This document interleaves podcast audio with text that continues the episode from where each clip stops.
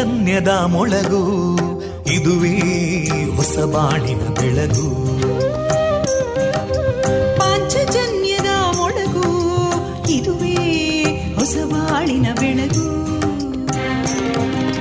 ಜನಮಾನಸವ ಅರಳಿಸುವಂತ ಅರಳಿಸುವಂತ ಜನಮಾನಸವ ಅರಳಿಸುವಂತ ವಿವೇಕವಾಣಿಯ ಸುಖ ದುಃಖಗಳಿಗೆ ತಾಕೊರಳಾಗುವ ನಿಲಪೀತಿಯದಿ ಮೊಳಗು. ಇದುವೇ ಹೊಸಬಾಣಿನ ಬೆಳಗು. ಇದುವೇ ಪಾಂಚಜನ್ಯದ ಮೊಳಗು. ಇದುವೇ ಪಾಂಚಜನ್ಯದ ಮೊಳಗು. ವಂದೇ ಮಾತರಂ. ವಂದೇ ಮಾತರಂ. सुजलां सुफलां मलयज शीतलां सस्यश्यामलां मातरं वन्दे मातरम् शुभ्रज्योत्स्ना पुलकितयामिनीं पुल्लकुसुमिता ध्रुमदळशोभिनीं सुहासिनीं सुमधुरभाषिणीं सुखदां वरदां मातरं वन्दे मातरम् कोटि कोटि कण्ठा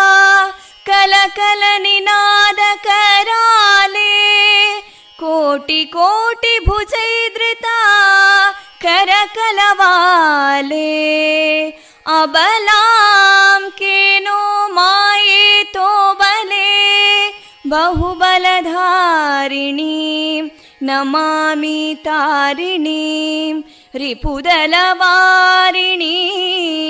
मातरं वन्दे मातरम् तुमि विद्या तुमि धर्मा तुमि हृदि तुमि मर्मा त्वं हि प्राणा शरीरे बाहुते तुमि मा शक्ति हृदये तुमि मा भक्ति तोमारयी प्रतिमागडी मन्दिरे मन्दिरे वन्दे मातरम्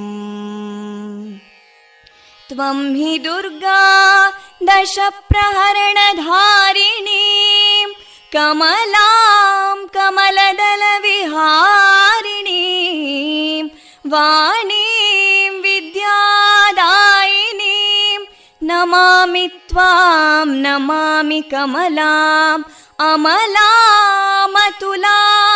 सुजलां सुफलां मातरम् वन्दे मातरम् श्यामलां सरलां सुस्मितां भूषितां धरणीं भरणीं मातरं वन्दे मातरम् वन्दे मातरम् Thank you.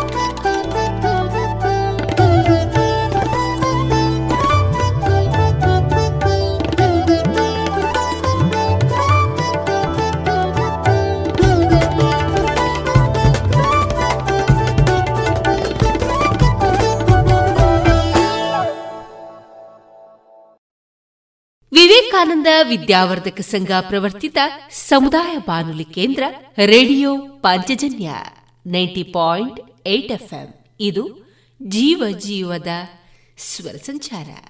ಆತ್ಮ ಕೇಳುಗರೆ, ನಿಮ್ಮ ಜೊತೆಗಿನ ನನ್ನ ಧ್ವನಿ ತೇಜಸ್ವಿ ರಾಜೇಶ್. ಜನವರಿ ಹದಿನೆಂಟು, ಬುಧವಾರ. ಈ ದಿನ ಎಲ್ಲರಿಗೂ ಶುಭವನ್ನ ತರಲಿ ಎಂದು ಹಾರೈಸಿದ ಕೇಳುಗರೆ, ಮನಸ್ಸಿನ ಎಲ್ಲ ಆಸೆಗಳನ್ನ ತ್ಯಜಿಸಿ ತನ್ನಲ್ಲಿಯೇ ಸಂತೋಷವಾಗಿರುವ ಮಹಾಪುರುಷನನ್ನ ಶುದ್ಧ ಬುದ್ಧಿ ಎಂದು ಕರೆಯಲಾಗುತ್ತದೆ ಎನ್ನುವ ಭಗವಾನ್ ಶ್ರೀಕೃಷ್ಣನ ಉತ್ತಮ ಸಂದೇಶಯುಕ್ತ ಈ ಸಾರವನ್ನ ತಮ್ಮೊಂದಿಗೆ ಹಂಚಿಕೊಳ್ಳುತ್ತಾ ನಮ್ಮ ನಿಲಯದಿಂದ ಈ ದಿನ ಪ್ರಸಾರಗೊಳ್ಳಲಿರುವಂತಹ ಕಾರ್ಯಕ್ರಮದ ವಿವರಗಳು ಇಂತಿದೆ. ಮೊದಲಿಗೆ ಶ್ರೀದೇವರ ಭಕ್ತಿಯ ಸ್ತುತಿ ಮಾರುಕಟ್ಟೆದಾರಣೆ ಕರ್ನಾಟಕದ ವಿವಿಧ ಸಮುದಾಯ ಬಾನುಲಿ ಕೇಂದ್ರಗಳ ಸಹಕಾರದೊಂದಿಗೆ ಏಕಕಾಲದಲ್ಲಿ ಪ್ರಸಾರಗೊಳ್ಳುವಂತಹ ಕಾರ್ಯಕ್ರಮ, ಈ ದಿನ ಫೈಬ್ರಿಡ್ ಮತ್ತು ಸಂತಾನಹೀನತೆ ಈ ಕುರಿತು ಡಾಕ್ಟರ್ ರಿತೇಶ್ ಅವರೊಂದಿಗಿನ ಮಾಹಿತಿ ಸಂದರ್ಶನ, ಸುಬುದ್ದಿ ದಾಮೋದರ ದಾಸ್ ಅವರಿಂದ ಶ್ರೀಮದ್ ಭಾಗವತಾಮೃತ ಬಿಂದು ಕೊನೆಯಲ್ಲಿ ಸುಮಧುರ ಮಧುರ ಗೀತೆಗಳು ಪ್ರಸಾರಗೊಳ್ಳಲಿದೆ.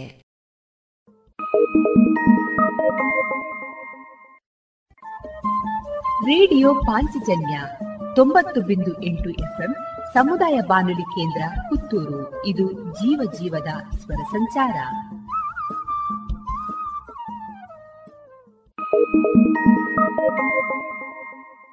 ಇದೀಗ ಶ್ರೀದೇವರ ಭಕ್ತಿಯ ಸ್ತುತಿಯನ್ನ ಆಲಿಸೋಣ.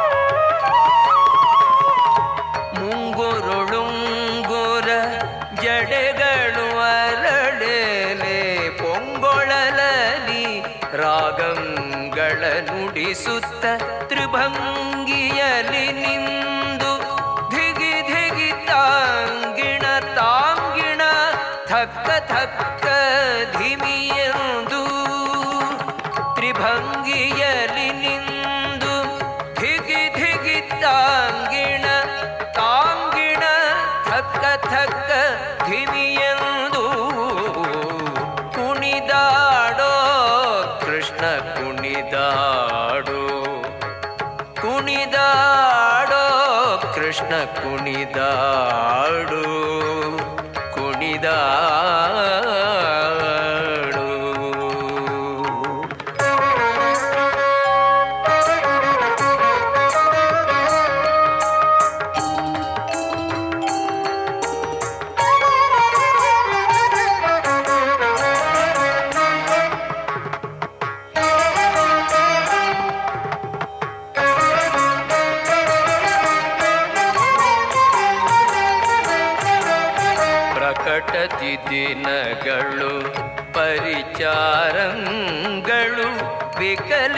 ನಾಟಕ ಭೇರಿಗಳು ಪ್ರಕಟತಿ ದಿನಗಳು ಪರಿಚಾರಂಗಳು ವಿಕಲಿತ ನಾಟಕ ಭೇರಿಗಳು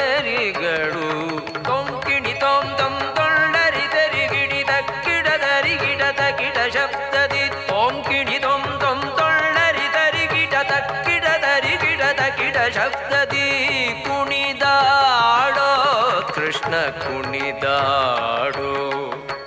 ಕುಣಿದಾಡೋ ಕೃಷ್ಣ ಕುಣಿದಾಡೋ. ಕೃಷ್ಣ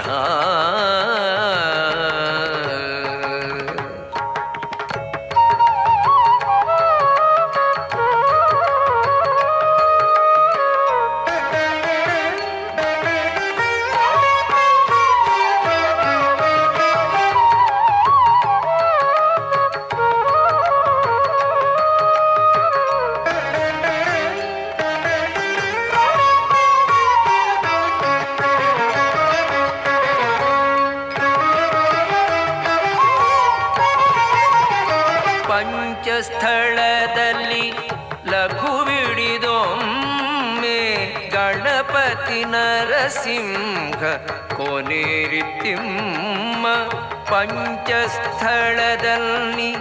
ಲಘುವಿಡಿದೊಮ್ಮೆ ಗಣಪತಿ ನರಸಿಂಹ ಕೋನೇರಿತಿಮ್ಮ ಪಂಚನಾಟಕ ಭೇದವ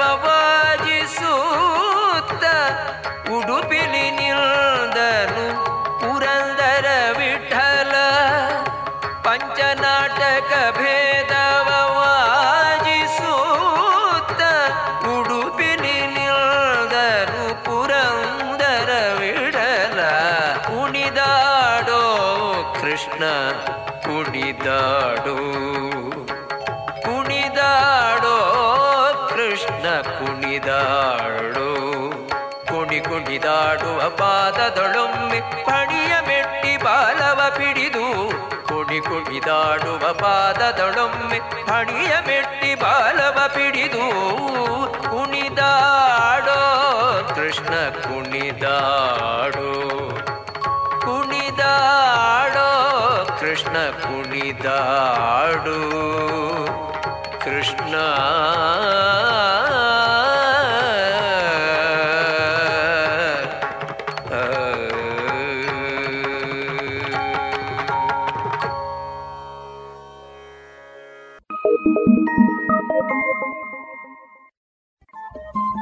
ರೇಡಿಯೋ ಪಾಂಚಜನ್ಯ ತೊಂಬತ್ತು ಬಿಂದು ಎಂಟು ಎಫ್ಎಂ ಸಮುದಾಯ ಬಾನುಲಿ ಕೇಂದ್ರ ಪುತ್ತೂರು. ಇದು ಜೀವ ಜೀವದ ಸ್ವರ ಸಂಚಾರ.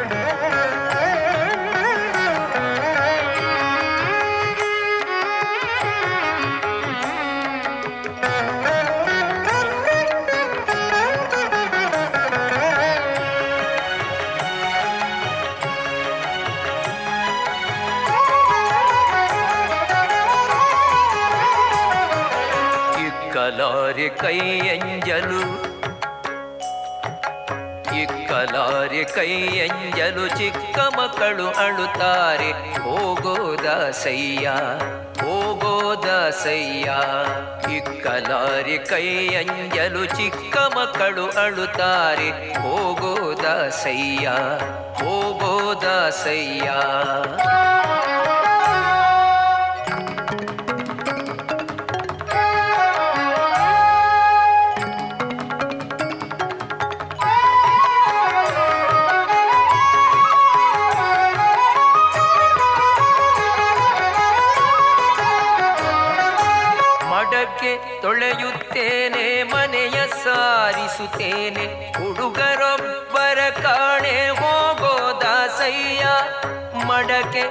ತೊಳೆಯುತ್ತೇನೆ ಮನೆಯ ಸಾರಿಸುತ್ತೇನೆ, ಹುಡುಗರೊಬ್ಬರ ಕಾಣೆ ಹೋಗೋದಾಸಯ್ಯ ತೊಡೆಯ ಮೇಲಿನ ಕೂಸು ಮೊಲೆಯ ನುಮ್ಮುತ್ತಲಿದೆ ತೊಡೆಯ ಮೇಲಿನ ಕೂಸು ಮೊಲೆಯ ನುಮ್ಮುತ್ತಲಿದೆ ಹುಡುಗಾಟ ಮಾಡದೆ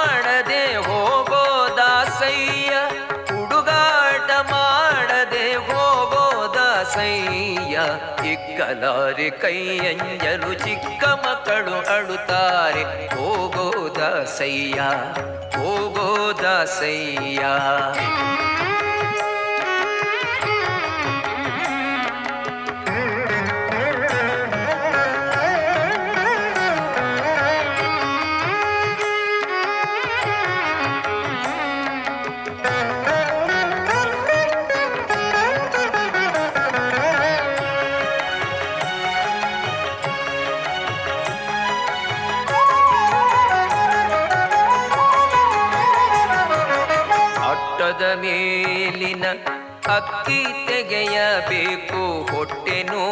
ನೋಯುತ್ತಲಿದೆ ಹೋಗೋದಾಸಯ್ಯ ಅಟ್ಟದ ಮೇಲಿನ ಅಕ್ಕಿ ತೆಗೆಯಬೇಕು. ಹೊಟ್ಟೆ ನೋಯುತ್ತಲಿದೆ ಹೋಗೋದಾಸಯ್ಯ ಮುಟ್ಟಾಗಿ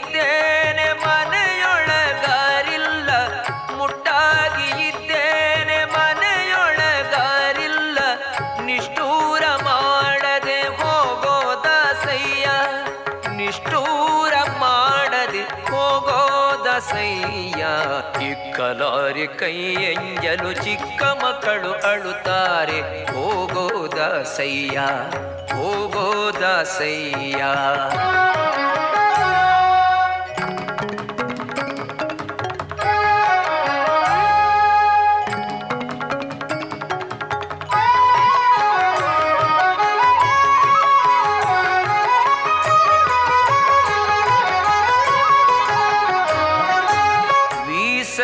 ಕಾಶಿಗೆ ದವಸವನ ತಂದೆ, ಕೂಸಿಗೆ ಸಾಲದು ಹೋಗೋದಾಸಯ್ಯ ಬೀಸದ ಕಾಸಿಗೆ ದವಸವನ ತಂದೆ, ಕೂಸಿಗೆ ಸಾಲದು ಹೋಗೋದಾಸಯ್ಯ ಆಸೆಕಾರ ನೀನು ದೋಷಕಾರಿ ನಾನು, ಆಸೆಕಾರ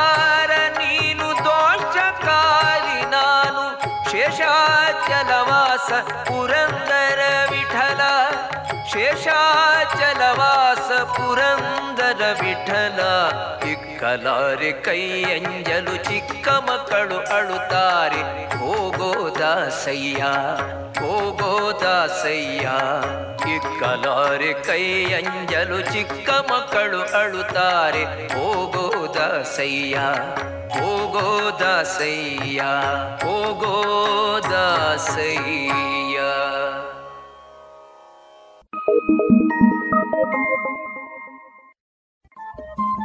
ರೇಡಿಯೋ ಪಾಂಚಜನ್ಯ ತೊಂಬತ್ತು ಬಿಂದು ಎಂಟು ಎಫ್ಎಂ ಸಮುದಾಯ ಬಾನುಲಿ ಕೇಂದ್ರ ಪುತ್ತೂರು. ಇದು ಜೀವ ಜೀವದ ಸ್ವರ ಸಂಚಾರ.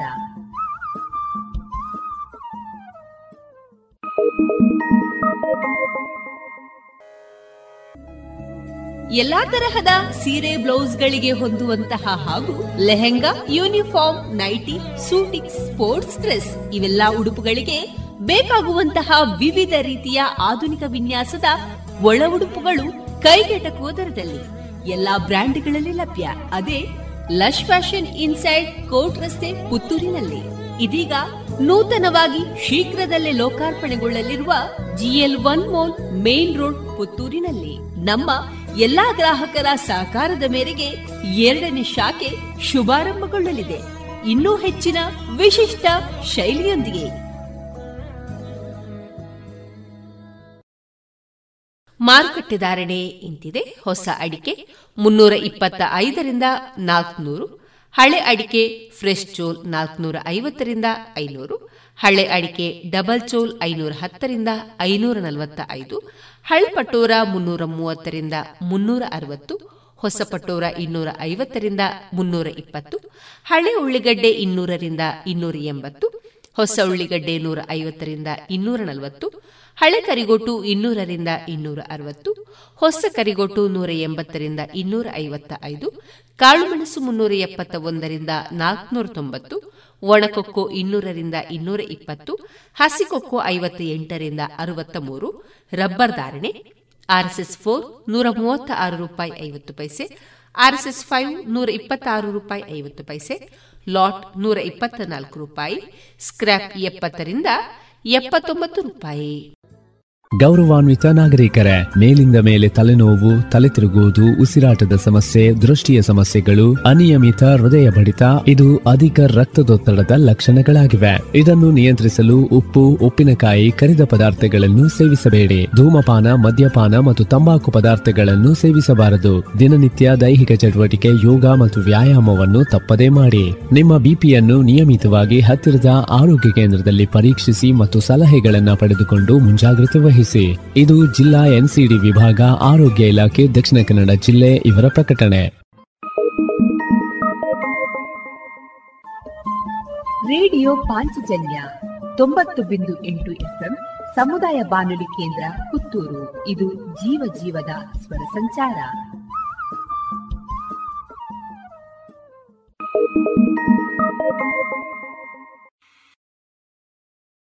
ಇದೀಗ ಕರ್ನಾಟಕದ ವಿವಿಧ ಸಮುದಾಯ ಬಾನುಲಿ ಕೇಂದ್ರಗಳ ಸಹಕಾರದೊಂದಿಗೆ ಏಕಕಾಲದಲ್ಲಿ ಪ್ರಸಾರಗೊಳ್ಳುವಂತಹ ಕಾರ್ಯಕ್ರಮ.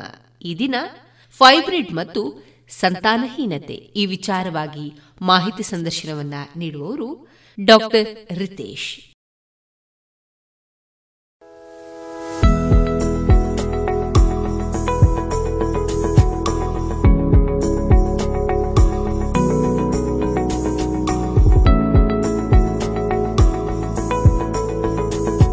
ನೆಚ್ಚಿನ ಕೇಳುಗರಿಗೆಲ್ಲ ಕರ್ನಾಟಕದ ಆರು ಬಾನುಲಿ ಕೇಂದ್ರಗಳಾದ ಜನಧ್ವನಿ, ಜ್ಞಾನಧ್ವನಿ, ರೇಡಿಯೋ ಪಾಂಚಜನ್ಯ ನಮ್ಮ ಧ್ವನಿ ರೇಡಿಯೋ ಬೆಂಗಳೂರು, ರೇಡಿಯೋ ಶಿವಮೊಗ್ಗ ಇವರ ಸಹಕಾರದೊಂದಿಗೆ ಪ್ರಸ್ತುತಪಡಿಸುತ್ತಿರುವ ಸಂತಾನಹೀನತೆ ನಿವಾರಣೆ ಕಾರ್ಯಕ್ರಮಕ್ಕೆ ಪ್ರೀತಿಪೂರ್ವಕ ಸ್ವಾಗತ.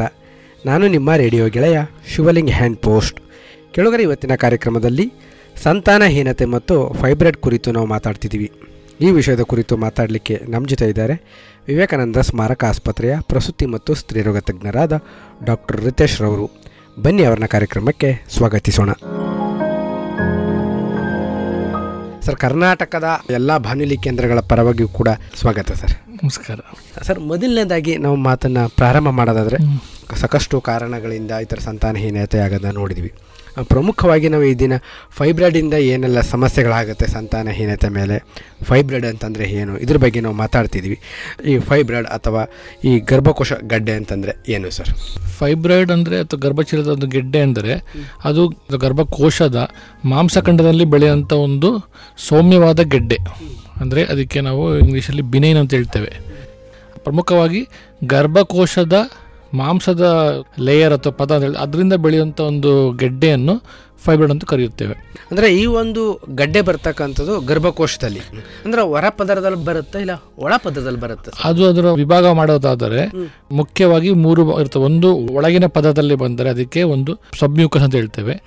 ಮಾಂಸಖಂಡದಲ್ಲಿ ಬೆಳೆದರೆ ಅದಕ್ಕೆ ಇಂಟ್ರಾಮ್ಯೂರಲ್ ಅಂತ ಹೇಳ್ತೇವೆ. ಹೊರಗಿನ ಭಾಗದಲ್ಲಿ ಬೆಳೆದರೆ ಅದಕ್ಕೆ ಸಬ್ಸಿರಸ್ ಅಂತ ಕರಿತೇವೆ. ಸೊ ಅದು ಎಲ್ಲೆಲ್ಲಿ ಅದರದ ಬೆಳವಣಿಗೆ ಆಗುತ್ತದೋ ಗೆಡ್ಡೆ ಅಲ್ಲಿಯ ಸ್ಥಿತಿಯ ನೋಡಿ ಅದರ ಲಕ್ಷಣಗಳು ಕಂಡು ಬರುತ್ತದೆ ಸರ್ ಈ ಒಂದು ಗರ್ಭಕೋಶದ ಮೂರು ಪದರಗಳಲ್ಲಿ ಈ ಒಂದು ಸಮಸ್ಯೆ ಕಾಣಿಸ್ಕೊಳ್ಳುತ್ತೆ ಈ ಗಡ್ಡೆ ಬರುತ್ತೆ ಅಂತ ಬಗ್ಗೆ ಹೇಳಿದ್ರಿ ಸರ್. ಈ ಗಡ್ಡೆ ಬಂದಮೇಲೆ ಏನೆಲ್ಲ ತೊಂದರೆಗಳಾಗುತ್ತೆ ಸರ್? ಇದು ಸಾಧಾರಣ ನಮಗೆ ಸಂತಾನೋತ್ಪತ್ತಿ ಪ್ರಾಯದಲ್ಲಿ ಬರುವ ಒಂದು ಗೆಡ್ಡೆ. ಅಂದರೆ ರೀಪ್ರೊಡಕ್ಟಿವ್ ಏಜ್ ಗ್ರೂಪ್ ಅಂತ ಕರಿತೇವೆ ನಾವು. ಅಂದರೆ ಯಾರು ಹದಿನೆಂಟಿಂದ ನಲವತ್ತು ನಲವತ್ತೈದವರೆಗೆ ವಯಸ್ಸಿನ ವಯೋಮಿತಿ ಇರುವ ಹೆಂಗಸರಿಗೆ ಪ್ರಮುಖವಾಗಿ ಆ ವಯೋಮಿತಿಯಲ್ಲಿ ಕಂಡುಬರುವಂಥ ಗೆಡ್ಡೆ. ಸಿಂಪ್ಟಮ್ಸ್ ಅಂತ ಹೇಳೋದಾದ್ರೆ ಅದು ನಮಗೆ ಋತುಚಕ್ರದಲ್ಲಿ ಸಾಧಾರಣವಾಗಿ ಐವತ್ತು ಪರ್ಸೆಂಟ್ ಅರವತ್ತು ಪರ್ಸೆಂಟ್ ಅಷ್ಟು ತೊಂದರೆ ಇಲ್ಲದೇ ಇರ್ಬೋದು. ಅದಕ್ಕೆ ಎಸಿಂಪ್ಟಮ್ಯಾಟಿಕ್ ಅಂತ ಕರಿತೇವೆ. ಅಲ್ಲಿ ಗೆಡ್ಡೆ ಇದ್ದರೂ ಕೂಡ ಏನು ತೊಂದರೆ ಆಗದೆ ಜೀವನ ನಡೆಸ್ತಿರ್ಬೋದು. ಅಂದರೆ ಅವರಿಗೆ ಯಾವ ವಿಧವಾದ ಒಂದು ತೊಂದರೆಗಳಾಗಲಿ ಲಕ್ಷಣಗಳಾಗಲಿ ಕಂಡು ಬರದೇ ಇರಬಹುದು ಬಟ್ ಲಕ್ಷಣಗಳು ಇದ್ದವರಲ್ಲಿ ಪ್ರಮುಖವಾಗಿ ಋತುಚಕ್ರದ ವ್ಯತ್ಯಾಸ. ಇರ್ರೆಗ್ಯುಲರ್ ಪೀರಿಯಡ್ಸ್ ಅಥವಾ ಮೆನ್ಸಸ್ ಮತ್ತೆ ಮುಖ್ಯವಾದದ್ದು ಅತಿಯಾದ ಋತುಚಕ್ರದಲ್ಲಿ ರಕ್ತಸ್ರಾವ ಆಗುವುದು ಅಂದ್ರೆ ತಿಂಗಳ ಸಮಯದಲ್ಲಿ ತುಂಬಾ ರಕ್ತದ ಒಂದು ಸ್ರಾವ ಆಗುವುದು ಕಂಡು ಬರ್ತದೆ ಮೆನೋರೇಜಿ ಅಂತ ಕರಿತೇವೆ. ಸಾಧಾರಣವಾಗಿ ನಮಗೆ ನಾರ್ಮಲ್ ಸಾಮಾನ್ಯವಾಗಿ ಇದು ತಿಂಗಳ ಋತುಚಕ್ರದಲ್ಲಿ ಮಹಿಳೆಯರಿಗೆ ಮೂರಿಂದ ಆರು ದಿನ ಅಷ್ಟು ಕೆಂಪು ಬಿಲ್ಡಿಂಗ್ ಆಗ್ತದೆ. ಇದೇನಾದ್ರು ಜಾಸ್ತಿ ಕಂಡು ಬಂದಲ್ಲಿ ತುಂಬಾ ಗಂಟು ಗಂಟು ಹೋದಲ್ಲಿ ಅಥವಾ ಇಲ್ಲದೆ ಹೋದಲ್ಲಿ ಹತ್ತು ದಿನ ಎರಡು ವಾರ ಆ ಥರ ನಿಂತು ಹೋದಲ್ಲಿ ಆವಾಗ ಅದು ಒಂದು ತಜ್ಞ ವೈದ್ಯರಿಗೆ ಒಂದು ತೋರಿಸುವ ಒಂದು ಮುನ್ಸೂಚನೆ ತೋರಿಸ್ತದೆ. ಇದು ಒಂದು ಕಾರಣ ಇರಬಹುದು. ಮತ್ತೆ ಇನ್ನೊಂದು ಕಿಬ್ಬೊಟ್ಟೆ ನೋವು ಬರಬಹುದು. ಅಂದ್ರೆ ಪೇನ್ ಅಬ್ಡಮನ್ ಅಂತ ಹೇಳ್ತೇವೆ. ಹೊಟ್ಟೆ ನೋವು ಬರ್ತಾ ಇರ್ಬೋದು. ಅದು ಮುಖ್ಯವಾಗಿ ಈಗ ತಿಂಗಳ ಬ್ಲೀಡಿಂಗ್ ಆಗೋ ಟೈಮಲ್ಲಿ ಡಿಸ್ಮಿನೋರಿ ಅಂತ ಕರಿತೇವೆ. ಅದೊಂದು ಕಂಡು ಬರಬಹುದು. ತುಂಬಾ ರಕ್ತಸ್ರಾವ ಆಗಿ ಏನಾದ್ರು ಬ್ಲೀಡಿಂಗ್ ಜಾಸ್ತಿ ಆದಲ್ಲಿ ಅವರ ಹೆಲ್ತ್ ಡೌನ್ ಆಗಬಹುದು ಅಂದ್ರೆ ರಕ್ತಹೀನತೆ ಅನಿಮಿಯಾ ಆಗಬಹುದು. ಅನಿಮಿಯ ಅದರಲ್ಲಿ ನಮಗೆ ನಾರ್ಮಲ್ ಆಗಿ ಮೈಯಲ್ಲಿ ನಮ್ಮ ದೇಹದಲ್ಲಿ ರಕ್ತದ ಒಂದು ಅಂಶ ಒಂದು ಹನ್ನೆರಡು ಪಾಯಿಂಟ್ ಮೇಲೆ ಇರಬೇಕು. ಒಂದು ಕಟ್ ಆಫ್ ಅಂದ್ರೆ ಹನ್ನೊಂದು ಪಾಯಿಂಟ್ ಇರಬೇಕು. ಅದಕ್ಕಿಂತ ಕಮ್ಮಿ ಕಂಡು ಬಂದಲ್ಲಿ ನಮಗೆ ರಕ್ತಹೀನತೆ ಅಥವಾ ಅನಿಮಿಯಾದ ಒಂದು ಲಕ್ಷಣ ಕಂಡು ಬರುತ್ತದೆ ಅದರ ಲಕ್ಷಣ ಅಂದರೆ ನಮಗೆ ಪದೇ ಪದೇ ಸುಸ್ತಾಗುವುದು ಶಕ್ತಿ ಇಲ್ಲದಿರುವುದು ಮತ್ತೆ ಬೇಗ ರೋಗಗಳಿಗೆ ತುತ್ತಾಗುವುದು ಇದೆಲ್ಲ ಕಂಡು ಬರುತ್ತದೆ. ಮತ್ತೆ ಫೈಬ್ರಾಯ್ಡ್ ಬೆಳವಣಿಗೆ ಮೇಲೆ ನೋಡಿದರೆ ಗರ್ಭಕೋಶದ ಹೊರಗಡೆ ಬೆಳೆದರೆ ಅದು ನಮ್ಮ ಹೊಟ್ಟೆಯ ಸುತ್ತಮುತ್ತ ಅಂದ್ರೆ ಗರ್ಭಕೋಶ ಸುತ್ತಮುತ್ತ ನಮಗೆ ಕಂಡು ಬರುವ ಅಂಗಗಳಂದರೆ ಮೂತ್ರದ ಚೀಲ ಇಲ್ಲಾಂದ್ರೆ ಕರುಳುಗಳು ಅದೆಲ್ಲ ಇದ್- ಇದ್ದಲ್ಲಿ. ಅದನ್ನು ನಾವು ಪ್ರೆಷರ್ ಸಿಂಪ್ಟಮ್ಸ್ ಅಂದ್ರೆ ಅದನ್ನು ಒತ್ತಿದರೆ ಅದಕ್ಕೆ ತಕ್ಕಂತೆ ಕೆಲವು ಲಕ್ಷಣ ಕಂಡು ಬರುವ ಅಂದರೆ ಮಲಬದ್ಧತೆ ಇಲ್ಲ ಅಂದ್ರೆ ಮೂತ್ರಚೀಲದ ಉರಿ ಮೂತ್ರ ಅಥವಾ ಮೂತ್ರ ವಿಸರ್ಜನೆ ಮಾಡುವುದರಲ್ಲಿ ತೊಂದರೆ ಆಗುವುದು ಅಥವಾ ಕಿಡ್ನಿಗೆ ಏನಾದರೂ ಪೆಟ್ಟು ಬೀಳುವುದು ಅದು ಪ್ರೆಷರ್ ಸಿಂಪ್ಟಮ್ಸ್ ಅಂತ ಹೇಳ್ತೇವೆ ಅದು ಕಂಡು ಬರಬಹುದು ಮತ್ತೆ ಇನ್ನೊಂದು ಮುಖ್ಯವಾಗಿ ಸಂತಾನಹೀನತೆಗೆ ಒಂದು ಮುಖ್ಯ ಕಾರಣವನ್ನು ಮಾಡಬಹುದು. ಸರ್ ತಾವು ಮಾತಾಡ್ತಾ ಹೇಳಿದ್ರಿ. ಸಾಮಾನ್ಯವಾಗಿ ಹದಿನೆಂಟರಿಂದ ನಲವತ್ತೈದು ವಯಸ್ಸಿನ ಮಹಿಳೆಯಲ್ಲಿ ಇದು ಹೆಚ್ಚಿನದಾಗಿ ಕಂಡು ಬರುತ್ತೆ ಅಂತ ಹೇಳಿದ್ರಿ. ಇದರ ಜೊತೆಗೆ ಇದು ಸಂತಾನಹೀನತೆಗೆ ಎಫೆಕ್ಟು ಕೂಡ ಮಾಡುತ್ತೆ ಪರಿಣಾಮ ಬೀರುತ್ತೆ ಅನ್ನೋದ್ರ ಬಗ್ಗೆನೂ ಹೇಳಿದ್ರಿ. ಸರ್ ಹಾಗೇನೆ ಈ ಒಂದು ಫೈಬ್ರಿಡ್ಗೆ ಕಾರಣಗಳಲ್ಲಿ ಪ್ರಮುಖವಾಗಿ ಏನಾದರೂ ಹಾರ್ಮೋನ್ಸ್ ಬ್ಯಾಲೆನ್ಸ್ ಇಂಬ್ಯಾಲೆನ್ಸ್ ಆದಾಗ ಏನಾದರೂ ಈ ಸಮಸ್ಯೆ ಹೆಚ್ಚಿನ ಮಹಿಳೆಯರಲ್ಲಿ ಬಾಧಿಸುತ್ತೆ ಸರ್. ಹೌದು, ಇದು ಮುಖ್ಯವಾಗಿ ಹಾರ್ಮೋನ್ ವೇರಿಯೇಷನ್ ಇಂದನೇ ಬರುವಂತದ್ದು ಸಾಧಾರಣವಾಗಿ ಹತ್ತರಿಂದ ಇಪ್ಪತ್ತು ಪರ್ಸೆಂಟ್ ಅಷ್ಟು ಮಹಿಳೆಯರಿಗೆ ಅವರ ಜೀವನದಲ್ಲಿ ಕಂಡು ಬರುವಂತದ್ದು ಒಂದು ಸಾಮಾನ್ಯವಾದ ಒಂದು ಸಮಸ್ಯೆ. ನಂತರ ಇದು ಅದರ ತಕ್ಕಂತೆ ಫೈಬ್ರೈಡ್ ಅಂತ ಅನ್ನೋದು ಹಾರ್ಮೋನ್ ಅಂದ್ರೆ ನಮಗೆ ಏನಂದ್ರೆ ಬಾಡಿಯಲ್ಲಿ ನಮಗೆ ಉತ್ಪತ್ತಿ ಆಗುವ ಹಾರ್ಮೋನ್ ವೇರಿಯೇಷನ್ ಇಂದ ಬರ್ತಕೊಂಡಿರುತ್ತದೆ ಇದು ಮುಖ್ಯವಾಗಿ ಇಸ್ಟ್ರೋಜನ್ ಅಂತ ಒಂದು ಹಾರ್ಮೋನ್ ಬರ್ತದೆ ಹೆಂಗಸರ ದೇಹದಲ್ಲಿ. ಅದು ಮುಖ್ಯವಾಗಿ ಇಸ್ಟ್ರೋಜನ್ ಡಿಪೆಂಡೆಂಟ್ ಟ್ಯೂಮರ್ ಅಂತ ಹೇಳಬಹುದು ಅಂದ್ರೆ ಹೆಂಗಸರ ದೇಹದಲ್ಲಿ ಆಯಾ ಪ್ರಮಾಣಕ್ಕೆ ಹೆಂಗಸರ ಹಾರ್ಮೋನ್ಸ್ ಇರ್ತವೆ ಇಸ್ಟ್ರೋಜನ್ ಪ್ರೊಜೆಸ್ಟ್ರೋ ಅಂತ ಹೇಳ್ತೇವೆ ಅದು ಆಯಾ ತಕ್ಕದಲ್ಲಿ ಪ್ರಮಾಣದಲ್ಲಿ ಉತ್ಪತ್ತಿ ಆಗಂತದ್ದು ಬಟ್ ಕೆಲವೊಂದು ವೇಳೆಯಲ್ಲಿ ಇದು ಉತ್ಪತ್ತಿ ಜಾಸ್ತಿ ಕಂಡಲ್ಲಿ ಆವಾಗ ಅದು ಇಸ್ಟ್ರೋಜನ್ ಪ್ರೊಡಕ್ಷನ್ ಅಂದ್ರೆ ಉತ್ಪತ್ತಿ ಜಾಸ್ತಿ ಆದಲ್ಲಿ ಫೈಬ್ರಾಯ್ಡ್ಗೆ ಕಾರಣವನ್ನು ತಿಳಿಸಬಹುದು. ಇದು ಮುಖ್ಯವಾಗಿ ಇದರ ಲಕ್ಷಣ ಕಂಡುಬರುತ್ತದೆ. ಸೊ ಇದು ಫೈಬ್ರಾಯ್ಡ್ ಅಂದ್ರೆ ಇದು ಇಸ್ಟ್ರೋಜನ್ ಜಾಸ್ತಿ ಉತ್ಪತ್ತಿಯಾದಲ್ಲಿ ಒಂದು ಫೈಬ್ರಾಯ್ಡ್ ಲಕ್ಷಣ ಕಂಡು ಬರಬಹುದು ಮತ್ತೆ ಇನ್ನೊಂದು ಗರ್ಭಚೀಲದ ಒಳಗಿನ ಪದರದ ದಪ್ಪಾಂಶ ಅಂತ ಹೇಳ್ತೀವಿ ಥಿಕ್ನೆಸ್ ಅದನ್ನು ತುಂಬ ಜಾಸ್ತಿ ಮಾಡಬಹುದು. ಇದು ಮುಂದೆ ಹೋದಲ್ಲಿ ಇದು ಕೆಲವು ಅಂಶದಲ್ಲಿ ರೇರ್ಲಿ ಅಂತ ಹೇಳ್ತೀವಿ ಕೆಲವೊಮ್ಮೆ ಕ್ಯಾನ್ಸರ್ ಅಥವಾ ಸಾರ್ಕೋಮಾಗೂ ತುತ್ತು ಮಾಡಬಹುದು. ಅದಕ್ಕೆ ಇಸ್ಟ್ರೋಜನ್ ಜಾಸ್ತಿ ಆದ ನಂತರ ಪ್ರೇಸ್ಟನ್ ರಿಸೆಪ್ಟರ್ಸ್ ಜಾಸ್ತಿ ಆಗಿ ದೇಹದಲ್ಲಿ ಉತ್ಪತ್ತಿಯಾಗಿ ಆವಾಗ ಇದು ಸಮಸ್ಯೆಯನ್ನು ಕಂಡು ಬರುತ್ತದೆ ಸರ್ ತಾವು ಹೇಳಿದ್ರೆ ಎರಡು ಹಾರ್ಮೋನ್ಸ್ಗಳು ಮಹಿಳೆಯರಿಗೆ ಹೆಚ್ಚಿನದಾಗಿ ಸಂತಾನತೆಗೆ ಸಂಬಂಧಪಟ್ಟಂತಾಗಿರ್ಬೋದು, ಕೆಲಸವನ್ನು ಮಾಡುತ್ತೆ. ಜೊತೆಗೆ ಮಹಿಳೆಯರು ಪ್ರತಿ ತಿಂಗಳು ಮುಟ್ಟಾಗ್ತಾ ಇರ್ತಾರೆ. ಆ ಸಂದರ್ಭದಲ್ಲಿ ಈ ಒಂದು ಈಸ್ಟ್ರೋಜನ್, ಪ್ರೊಜೆಸ್ಟ್ರಾನ್ ಕೆಲಸವನ್ನು ಮಾಡುತ್ತೆ ಅಂತ. ಈಗ ಈಸ್ಟ್ರೋಜನ್ ಹೆಚ್ಚಾಗೋದ್ರಿಂದ ಈ ಥರ ಸಮಸ್ಯೆ ಆಗುತ್ತೆ ಅಂತ ಹೇಳಿದ್ರಿ ಸರ್. ಹಾಗೆ ಈಸ್ಟ್ರೋಜನ್ ಯಾವ ಕಾರಣಗಳಿಂದ ಆ ಮಹಿಳೆಯರಲ್ಲಿ ಹೆಚ್ಚಿನದಾಗಿ ಅದು ಹಾರ್ಮೋನು ಉತ್ಪತ್ತಿ ಆಗುತ್ತಾ ಹೋಗುತ್ತೆ ಸರ್? ಅದು ಸಾಧಾರಣ ಯಾರಿಗೆ ಅದು ಜಾಸ್ತಿ ಆಗುತ್ತೆ ಅಂತ ಸರಿ ಸಮಾನವಾಗಿ ಹೇಳಲಿಕ್ಕೆ ಬರೋದಿಲ್ಲ. ಬಟ್ ಕೆಲವೊಮ್ಮೆ ನಾವು ಅದನ್ನ ಜೆನೆಟಿಕ್ ಕೆಲವರಿಗೆ ಜಾಸ್ತಿ ಆಗೋ ಸಾಧ್ಯತೆ ಇದೆ. ಮತ್ತೆ ಇನ್ನೊಂದು ಕೆಲವು ಫ್ಯಾಮಿಲಿ ಹಿಸ್ಟ್ರಿ ಅಂತ ಹೇಳ್ತೇವೆ. ಅಂದ್ರೆ ವಂಶ ಪರಂಪರೆ ಅವರ ತಾಯಿಗೆ, ಅಜ್ಜಿಗೆ ಆ ಥರ ಇದ್ದವರಿಗೆ ಇದು ಮೂರಿಂದ ಐದು ಪಟ್ಟಷ್ಟು ಫೈಬ್ರೇಟ್ ಸಮಸ್ಯೆ. ಅಂದ್ರೆ ಜನ ಜಾಸ್ತಿ ಆಗ ಆ ಥರ ಒಂದು ಸಮಸ್ಯೆ ಕಂಡು ಬರಬಹುದು ಸರ್, ಇದ್ರ ಜೊತೆಗೆ ತಾವು ಮೊದಲಿಗೆ ಮಾತಾಡ್ತಾ ಹೇಳಿದ್ರಿ, ಇದು ಸಂತಾನಹೀನತೆಗೆ ಪರಿಣಾಮವನ್ನು ಬೀರುತ್ತೆ ಅಂತ. ಮಕ್ಕಳಾಗದ ಚಾನ್ಸಸ್ಗಳು ಕೂಡ ಇದರಿಂದ ಆಗಬಹುದು ಅಂತ.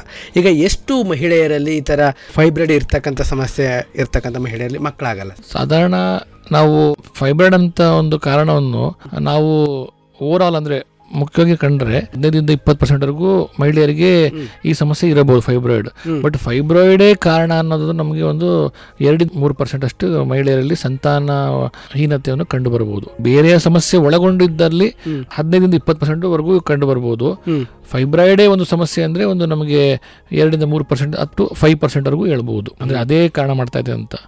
ಬಟ್ ಕಾರಣ ಕಂಡಲ್ಲಿ ಅದೊಂದು ಮುಖ್ಯವಾದ ಅಂಶ ಇರಬಹುದು. ಸರ್, ಈ ಥರ ಸಮಸ್ಯೆ ಇದ್ದು ಮಹಿಳೆಗೆ ಫೈಬ್ರೆಡ್ ಇದೆ, ಇವರಿಗೆ ಮಕ್ಕಳಾಗ್ತಾ ಇಲ್ಲ ಅನ್ನೋದೇನಾದರೂ ವೈದ್ಯರು ಅದನ್ನು ಪರೀಕ್ಷೆಯನ್ನು ಮಾಡಿ, ಇದೇ ಸಮಸ್ಯೆ ಅಂತ ಗೊತ್ತುಪಡಿಸಿದ ಮೇಲೆ ಇವ್ರಿಗೆ ಆ ಮಕ್ಕಳಾಗೋ ರೀತಿನಲ್ಲಿ ಏನಾದರೂ ಚಿಕಿತ್ಸೆಗಳು ಏನಾದ್ರು ಕೊಡಲಿಕ್ಕೆ ಸಾಧ್ಯತೆಗಳಿದೆಯಾ? ಅದು ಮುಖ್ಯವಾಗಿ ನಮಗೆ ಫೈಬ್ರಾಯ್ಡ್ ಇಂದ ನಾವು ಸಂತಾನಹೀನತೆಯ ಅಂಶನ ನೋಡೋದಾದರೆ ನಾನು ಆಗಲೇ ಹೇಳೋದಾಗೆ ಅದು ಯಾವ ಭಾಗದಲ್ಲಿ ಬಂದಿದೆ ಅದರ ಸೈಜ್ ಅಂದ್ರೆ ಎಷ್ಟು ಉಂಟು ಅದರದ್ದು ಸೈಜ್ ಅಂತ ಹೇಳ್ತೇವೆ ಅದರ ಆಕಾರ ಅದು. ಮತ್ತೆ ಯಾವ ಭಾಗದಲ್ಲಿ ಅದು ಕಂಡು ಬರ್ತದೆ ಗರ್ಭಕೋಶದ ಯಾವ ಭಾಗದಲ್ಲಿ ಅದನ್ನ ಅನುಗುಣವಾಗಿ ಮತ್ತೆ ಮಹಿಳೆಯರ ಯಾವ ತೊಂದರೆ ಉಂಟು ಮಾಡ್ತಾ ಇದೆ ಅದನ್ನ ನೋಡಿ ನಾವು ಕ್ಲಿನಿಕಲ್ ಎಕ್ಸಾಮಿನೇಷನ್ ಆಗಲಿ ಅದು ನೋಡಿ ಅದರ ತಕ್ಕಂತೆ ನಾವು ಮುಂದೆ ಹೋಗಬೇಕಾಗ್ತದೆ ಪರೀಕ್ಷೆಗೆ. ಸಾಧಾರಣ ನಮಗೆ ಇದು ನಾನು ಹೇಳಿದಲ್ಲ ಗರ್ಭಕೋಶದ ಒಳಗೆ ಪದರ ಇರ್ತಲ್ಲ ಅಂದರೆ ಅಲ್ಲಿ ಸಬ್ಮ್ಯೂಕಸ್ ಅಂತ ಹೇಳ್ತೇವೆ ಅಲ್ಲಿ ಕಂಡು ಬರುವಂಥ ಫೈಬ್ರಾಯ್ಡ್ ಗೆಡ್ಡೆಗಳು ಸಾಮಾನ್ಯವಾಗಿ ಮತ್ತೆ ಇಂಟ್ರಮಿರಲ್ ಅಂತ ಹೇಳ್ತೇವೆ. ಅಂದರೆ ಗರ್ಭಕೋಶದ ಮಾಂಸಖಂಡದಲ್ಲಿ ಬೆಳೆಯುವಂಥದ್ದು. ಅದು ಒಂದು ಹಂತದಲ್ಲಿ ಜಾಸ್ತಿ ಇದ್ದರೆ ಒಂದು ನಾಲ್ಕು ಸೆಂಟಿಮೀಟರ್ ಜಾಸ್ತಿ ಬೆಳೆದಿದ್ದಾರೆ ಅದೆಲ್ಲ ನಮಗೆ ಸಂತಾನಹೀನತೆ ಅಥವಾ ಇನ್ಫರ್ಟಿಟಿಗೆ ತೊಂದರೆ ಮಾಡಬಹುದು. ಕೆಲವು ಇದು ಹೊರಗೆ ಬೆಳೆಯುವಂಥದ್ದು ಸಬ್ಸಿರಿಸ್ ಅಂತ ಹೇಳ್ತೇವೆ. ಅಂದ್ರೆ ಗರ್ಭಕೋಶದ ಮೇಲ್ಭಾಗದಲ್ಲಿ ಬೆಳೆಯುವಂಥದ್ದು ಅದು ಹೆಚ್ಚಾಗಿ ಆಗಲೇ ಹೇಳೋದಾಗಲಿ ಪ್ರೆಷರ್ ಸಿಂಪ್ಟಮ್ಸ್ ಅಂದರೆ ಬೇರೆ ಕರಳಿಗೆ ಆಗಲಿ ಅಥವಾ ಮೂತ್ರಚೀಲ ಅದಕ್ಕೆ ಕಿಡ್ನಿಗೆ ಆಗಲಿ ಅದಕ್ಕೆ ತೊಂದರೆ ಕೊಡಬಹುದು. ಬಟ್ ಸಂತಾನ ಮಾಡೋದು ವ್ಯವಸ್ಥೆ ಕಮ್ಮಿ ಇರ್ತದೆ. ಸೊ ಇದರಿಂದ ನಾವು ಅದ್ರ ತಕ್ಕಂತೆ ನಾವು ನಾವು ಚಿಕಿತ್ಸೆಯನ್ನು ಕೊಡಬೇಕಾಗ್ತದೆ. ಸರ್ ಓವರ್ ಆಲ್ ಆಗಿ ಈ ಒಂದು ಹದಿನೆಂಟು ವರ್ಷದಿಂದ ಹಿಡಿದು ನಲವತ್ತೈದು ವರ್ಷದ ಮಹಿಳೆಯರಲ್ಲಿ ಬರ್ತಕ್ಕಂಥ ಈ ಫೈಬ್ರಾಯ್ಡ್ ಸಮಸ್ಯೆ ಏನಿದೆ? ಈ ಒಂದು ಸಮಸ್ಯೆಗಳು ಒಂದು ಪ್ರೆಗ್ನೆನ್ಸಿ ಸಂದರ್ಭ ಆಗಿರ್ಬೋದು ಪ್ರೆಗ್ನೆನ್ಸಿ ಆಗದೇ ಇರತಕ್ಕಂಥ ಸಂದರ್ಭ ಆಗಿರ್ಬೋದು ಮಹಿಳೆಯರಲ್ಲಿ ಬೇರೆ ಬೇರೆ ಸಂದರ್ಭಗಳಲ್ಲಿ ಏನೆಲ್ಲ ಲಕ್ಷಣಗಳು ತಮಗೆ ಗೊತ್ತಾಗೋ ರೀತಿಯಲ್ಲಿ ಗೋಚರಿಸ್ತವೆ ಸರ್ ಮಹಿಳೆಗೆ? ಅಂದರೆ ಇದು ನಾನು ಆಗಲೇ ಹೇಳಿದಾಗಲೇ ಇಲ್ಲ ಸಿಂಪ್ಟಮ್ಸ್ ಅಂದರೆ ಅದು ನಮಗೆ ಋತುಚಕ್ರದಲ್ಲಿ ಅತಿಯಾದ ರಕ್ತಸ್ರಾವ ಆಗುವುದು ಹೊಟ್ಟೆ ನೋವು ಬರುವುದು ಮತ್ತು ಅದರಿಂದ ರಕ್ತ ಕಮ್ಮಿಯಾಗಿ ಅನಿಮಿಯಾ ಅಂದರೆ ರಕ್ತಹೀನತೆ ಸಿಂಪ್ಸಿ ಅದು ಲಕ್ಷಣ ಕಂಡು ಬರುವಂಥದ್ದು. ಇದು ಜನರಲ್ ಆಗಿ ನಾವು ಸಾಮಾನ್ಯವಾಗಿ ಕಂಡು ಬರುವಂಥ ಲಕ್ಷಣಗಳು. ಮತ್ತು ಇದು ಪ್ರೆಷರ್ ಸಿಂಪ್ಟಮ್ಸ್ ಅಂತ ಹೇಳಿದಾಗೆ ಅದು ನಮಗೆ ನಮಗೆ ಮೂತ್ರ ವಿಸರ್ಜನೆ ಆಗಲಿ ಅಥವಾ ಒಂದು ಮೂತ್ರದ ಉರಿ ಆಗುವುದು ಕಿಡ್ನಿ ಇನ್ಫೆಕ್ಷನ್ ಆಗುವುದು ಇಲ್ಲ ಅಂದರೆ ಮಲಬದ್ಧತೆ ಕಾನ್ಸ್ಟಿಪೇಷನ್ ಆ ಪ್ರಕಾರದಲ್ಲಿ ಪ್ರೆಷರ್ ಸಿಂಪ್ಟಮ್ಸ್ ಅನ್ನು ಕಂಡು ಬರಬಹುದು. ಮತ್ತೆ ಇನ್ನು ನಮ್ಮ ಸಂತಾನಹೀನತೆ ಸಮಸ್ಯೆಯನ್ನು ಕಂಡು ಬಂದರೆ ಅದು ನಾನು ಹೇಳಿದರೆ ಅದು ಒಳಗಿಂದ ಪದರದಲ್ಲಿ ಬೆಳೆದಿದ್ದರೆ ಸಂತಾನಹೀನತೆ ಮಾಡುತ್ತದೆ. ಮುಖ್ಯವಾಗಿ ನಮಗೆ ಸಂತಾನಹೀನತೆ ಮಾಡುವ ಏನು ಮುಖ್ಯವಾದ ಅಂಶ ಅಂದರೆ ಗಂಡ ಹೆಂಡತಿ ಸೇರುವಾಗ ಅದು ನಮಗೆ ಮುಖ್ಯವಾಗಿ ವೀರ್ಯ ಮತ್ತು ಅವರ ಅಂಡಾಶದಲ್ಲಿ ಉತ್ಪತ್ತಿಯಾಗುವಂಥ ಒಂದು ಅಂಡಾಣು ಸೇರಿ ಭ್ರೂಣ ಆಗುವಂಥದ್ದು ಸೊ ಈ ಒಳಗೆ ನಮಗೆ ಗೆಡ್ಡೆ ಬೆಳೆದ ಕಾರಣ ಅದು ಅದಕ್ಕೆ ವ್ಯವಸ್ಥೆಗೆ ಅಡಚಣೆ ಉಂಟು ಮಾಡಬಹುದು. ಅಂದ್ರೆ ಪುರುಷರ ವೀರ್ಯ ಮುಂದೆ ಸಾಗಲು ಅಡಚಣೆ ಉಂಟು ಮಾಡಿ ಅಲ್ಲಿಂದ ಪ್ರಾಬ್ಲಮ್ಸ್ ಬರಬಹುದು ಇಲ್ಲ ಅಂದ್ರೆ ಇದು ಫರ್ಟಿಲೈಸೇಷನ್ ಅಂತ ಹೇಳ್ತೇವೆ. ಫ- ಒಂದು ಅಂಡಾಣು ಮತ್ತೆ ಫಲವತ್ತತೆ ಇದರ ಪ್ರಾಬ್ಲಮ್ಸ್ ಬರ್ಬೋದು. ಇಲ್ಲ ಅಂದ್ರೆ ವೀರ್ಯ ಮತ್ತು ಅಂಡಾಣು ಸೇರಿದ ನಂತರ ಅದು ಬಂದು ಗರ್ಭಕೋಶದ ಭಾಗದಲ್ಲಿ ಅದು ವ್ಯವಸ್ಥೆ ಆಗಬೇಕು. ಅಂದ್ರೆ ಅದಕ್ಕೆ ಇಂಪ್ಲಾಂಟೇಷನ್ ಅದರ ತೊಂದರೆ ಆದರೂ ಕೂಡ ಅದು ಫೇಲ್ಯೂರ್ ಆದರೆ ಅದು ಮತ್ತೆ ನಮಗೆ, ಅದು ಗರ್ಭ ನಿಲ್ಲಲು ಕಷ್ಟ ಆಗ್ತದೆ, ಇಲ್ಲಾಂದರೆ ಅಬಾರ್ಷನ್ ಟೈಪ್ ತೊಂದರೆಯನ್ನು ಉಂಟು ಮಾಡ್ತದೆ. ಸೊ ಇದು ನಮಗೆ ಸಂತಾನಹೀನತೆಗೆ ಹೇಗೆ ಮುಖ್ಯ ಕಾರಣ ಅಂತ ಒಂದು ಕಂಡು ಬರ್ತದೆ ಮತ್ತೆ ಇದು ಗೆಡ್ಡೆ ಫೈಬ್ರಡ್ ಅನ್ನೋದು ಬೆಳೆಯುತ್ತಾ ಹೋಗುವಂಥದ್ದು. ನಮ್ಮ ದೇಹದಲ್ಲಿ, ಅವರ ಲಿಂಗಸರಲ್ಲಿ ದೇಹದಲ್ಲಿ ಹಾರ್ಮೋನ್ಸ್ ಎಷ್ಟು ಉತ್ಪತ್ತಿ ಆಗ್ತದೋ ಅದರ ಅನುಗುಣವಾಗಿ ಅದು ಬೆಳೆಯತಕ್ಕಂದು ಅದು ವರ್ಷಕ್ಕೆ ಒಂದು ಸೆಂಟಿಮೀಟ್ರ್ ಎರಡು ಸೆಂಟಿಮೀಟರ್ ಅಷ್ಟು ಬೆಳೀತಾ ಬೆಳೆಯುವಂಥದ್ದು ಸೊ ಅದ್ರ ತಕ್ಕಂತೆ ಅದರ ತೊಂದರೆಗಳು ಜಾಸ್ತಿ ಆಗಬಹುದು. ಬಟ್ ಆಗಲೇ ಹೇಳಿದಾಗ ಐವತ್ತು ಪರ್ಸೆಂಟ್ ಮಹಿಳೆಯರಿಗೆ ತೊಂದರೆ ಇಲ್ಲದೆ ಇರ್ಬೋದು. ಅಂದರೆ ಅವರಿಗೆ ಸಿಂಪ್ಟಮ್ಸ್ ಅಂದರೆ ಜನರಲ್ ಅಂದರೆ ಸಾಮಾಜಿಕ ಒಂದು ಹೆಲ್ತ್ ಅಂದರೆ ಆರೋಗ್ಯದಲ್ಲಿ ಏನು ವ್ಯತ್ಯಾಸ ಇಲ್ಲದೆ ಇರ್ಬೋದು ಸಂತಾನ ತೊಂದರೆ ಇಲ್ಲದೆ ಇರ್ಬೋದು ಅಥವಾ ಬೇರೆ ರಕ್ತಹೀನ ತೊಂದರೆ ಇಲ್ಲದೆ ಇರ್ಬೋದು. ಬಟ್ ತೊಂದರೆ ಇದ್ದವರಿಗೆ ಆ ವಿಭಾಗದಲ್ಲಿ ಎಂತೆಂಥ ಸಮಸ್ಯೆ ಕಾಣಿದ್ರು ಅದು ತೊಂದರೆ ಉಂಟು ಮಾಡುತ್ತದೆ. ಬಟ್ ಮುಖ್ಯವಾಗಿ ಏನು ಅಂದರೆ ಸಮಸ್ಯೆ ಕೆಲವೊಮ್ಮೆ ಒಂದು ಪಾಯಿಂಟ್ ಫೈವ್ ಪರ್ಸೆಂಟ್ ಅಷ್ಟು ಕ್ಯಾನ್ಸರ್ ಆಗಿ ಪರಿಣಾಮವಾಗಿ ಬೀರಬಹುದು. ಸಾಮಾನ್ಯವಾಗಿದು ಸೌಮ್ಯವಾದ ಗೆಡ್ಡೆ ಅಂದರೆ ಬಿನೈನ್ ಅಂತ ಹೇಳ್ತೇವೆ. ಏನಂತ ಭಯ ಪಡೋಂಥದ್ದಲ್ಲ ಇದು ತುಂಬ ತೊಂದರೆ ಕೊಟ್ಟಲ್ಲಿ ಅದು ಬೆಳೀತಾ ಹೋಗ್ತಾ ಇದ್ದಲ್ಲಿ ಅದು ಒಂದು ಸಮಸ್ಯೆಗೆ ಕಾರಣವಾಗ್ಬೋದು. ಆವಾಗ ಸೂಕ್ತವಾದ ತಜ್ಞ ವೈದ್ಯರಿಗೆ ಸಲಹೆಯನ್ನು ಪಡೆದು ಅದಕ್ಕೆ ಸೂಕ್ತವಾದ ಕ್ರಮವನ್ನು ಚಿಕಿತ್ಸೆಯನ್ನು ಪಡೆಯತಕ್ಕದ್ದು.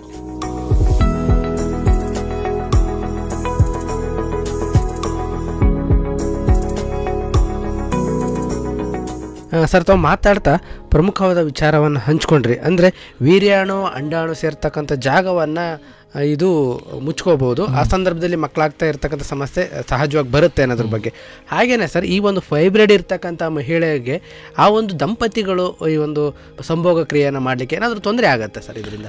ಸಾಧಾರಣವಾಗಿ ಏನು ತೊಂದರೆ ಆಗೋದಿಲ್ಲ. ಯಾಕಂದರೆ ಅದು ಗರ್ಭಕೋಶದ ಒಳಗೆ ಬೆಳೆಯುವಂಥ ಒಂದು ಸಮಸ್ಯೆ ಆದ್ರಿಂದ ಏನಾಗೋದಿಲ್ಲ. ಬಟ್ ಕೆಲವೊಮ್ಮೆ ಗರ್ಭಕೋಶದ ಬಾಯಿ ಅಂತ ಹೇಳ್ತೀವಿ ಸರ್ವಿಕ್ಸ್ ಆ ಭಾಗದಲ್ಲಿ ಎಂತಾದ್ರು ಒಂದು ಗೆಡ್ಡೆ ಅಥವಾ ಫೈಬ್ರೈಡ್ ಕಂಡು ಬಂದಲ್ಲಿ ಆವಾಗ ಸೇರಲಿಕ್ಕೆ ಸ್ವಲ್ಪ ತೊಂದರೆಗಳು, ನೋವು, ಮತ್ತೆ ರಕ್ತಸ್ರಾವ ಸ್ವಲ್ಪ ಕಂಡು ಬರ್ಬೋದು. ಆ ಥರ ಕಂಡು ಬಂದಲ್ಲಿ ತಕ್ಷಣವೇ ಒಂದು ವೈದ್ಯರ ಸಲಹೆಯನ್ನು ಪಡೆಯತಕ್ಕದ್ದು ಅವಶ್ಯಕತೆ. ಸರ್, ಸಾಮಾನ್ಯವಾಗಿ ಕೆಲವೊಂದು ಗರ್ಭಿಣಿ ಆಗಿರ್ತಕ್ಕಂಥ ಮಹಿಳೆಯರಲ್ಲಿ ಕೆಲವು ಸಂದರ್ಭದಲ್ಲಿ ಅದು ಮೂರು ತಿಂಗಳು, ನಾಲ್ಕು ತಿಂಗಳು ಈ ಥರ ಅವರು ಪ್ರೆಗ್ನೆಂಟ್ ಇದ್ದು, ಗರ್ಭಿಣಿ ಇದ್ದು, ಆ ಸಂದರ್ಭದಲ್ಲಿ ಅವರು ಸ್ಕ್ಯಾನಿಂಗ್ ಹೋದಾಗ, ಆ ಸಂದರ್ಭದಲ್ಲಿ ಒಳಗಡೆ ಗಡ್ಡೆ ಇದೆ ಮಗುವಿನ ಬೆಳವಣಿಗೆಗೆ ತೊಂದರೆ ಮಾಡ್ತಾ ಇದೆ. ಈ ಥರದ್ದೆಲ್ಲ ಸಾಮಾನ್ಯವಾಗಿ ಹೇಳ್ತಕ್ಕಂಥ ಜನರ ಒಂದು ಮಾತುಗಳನ್ನ ನಾವು ಕೇಳಿದ್ದೀವಿ ಸರ್.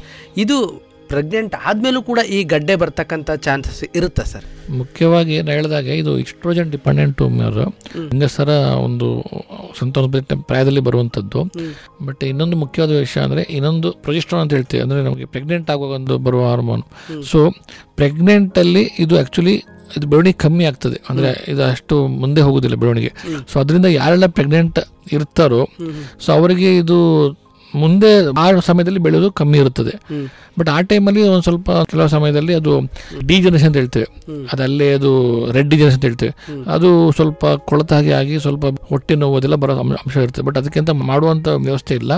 ಎಷ್ಟೊಂದು ಸಿಂಪ್ಟಮೆಟಿಕ್ ಟ್ರೀಟ್ಮೆಂಟ್ ಕೊಟ್ಟು ಅದು ಹೇಳ್ತೇವೆ ನಾವು. ಅದಕ್ಕೆ ಲಕ್ಷಣಗಳನ್ನು ಕಂಡು ಅದರ ತಕ್ಕಂತೆ ಅನುಗುಣವಾಗಿ ಮೆಡಿಸಿನ್ ಕೊಡುವಂಥದ್ದು ಬಟ್ ಇದು ಪ್ರೆಗ್ನೆನ್ಸಿಗೆ ಇದು ಸ್ವಲ್ಪ ಯಾರು ಈಗ ಹಿಂದಿನ ಕಾಲದಲ್ಲಿ ನಾಲ್ಕೈದು ಮಕ್ಕಳಾಗುವ ಒಂದು ಸಾಮಾನ್ಯ ರೂಢಿ ಇದ್ದಾಗ ಅವರಲ್ಲಿ ಫೈಬರ್ಡ್ ಅಂಶ ಸ್ವಲ್ಪ ಕಮ್ಮಿ ಅಂತಲೇ ಹೇಳ್ಬೋದು.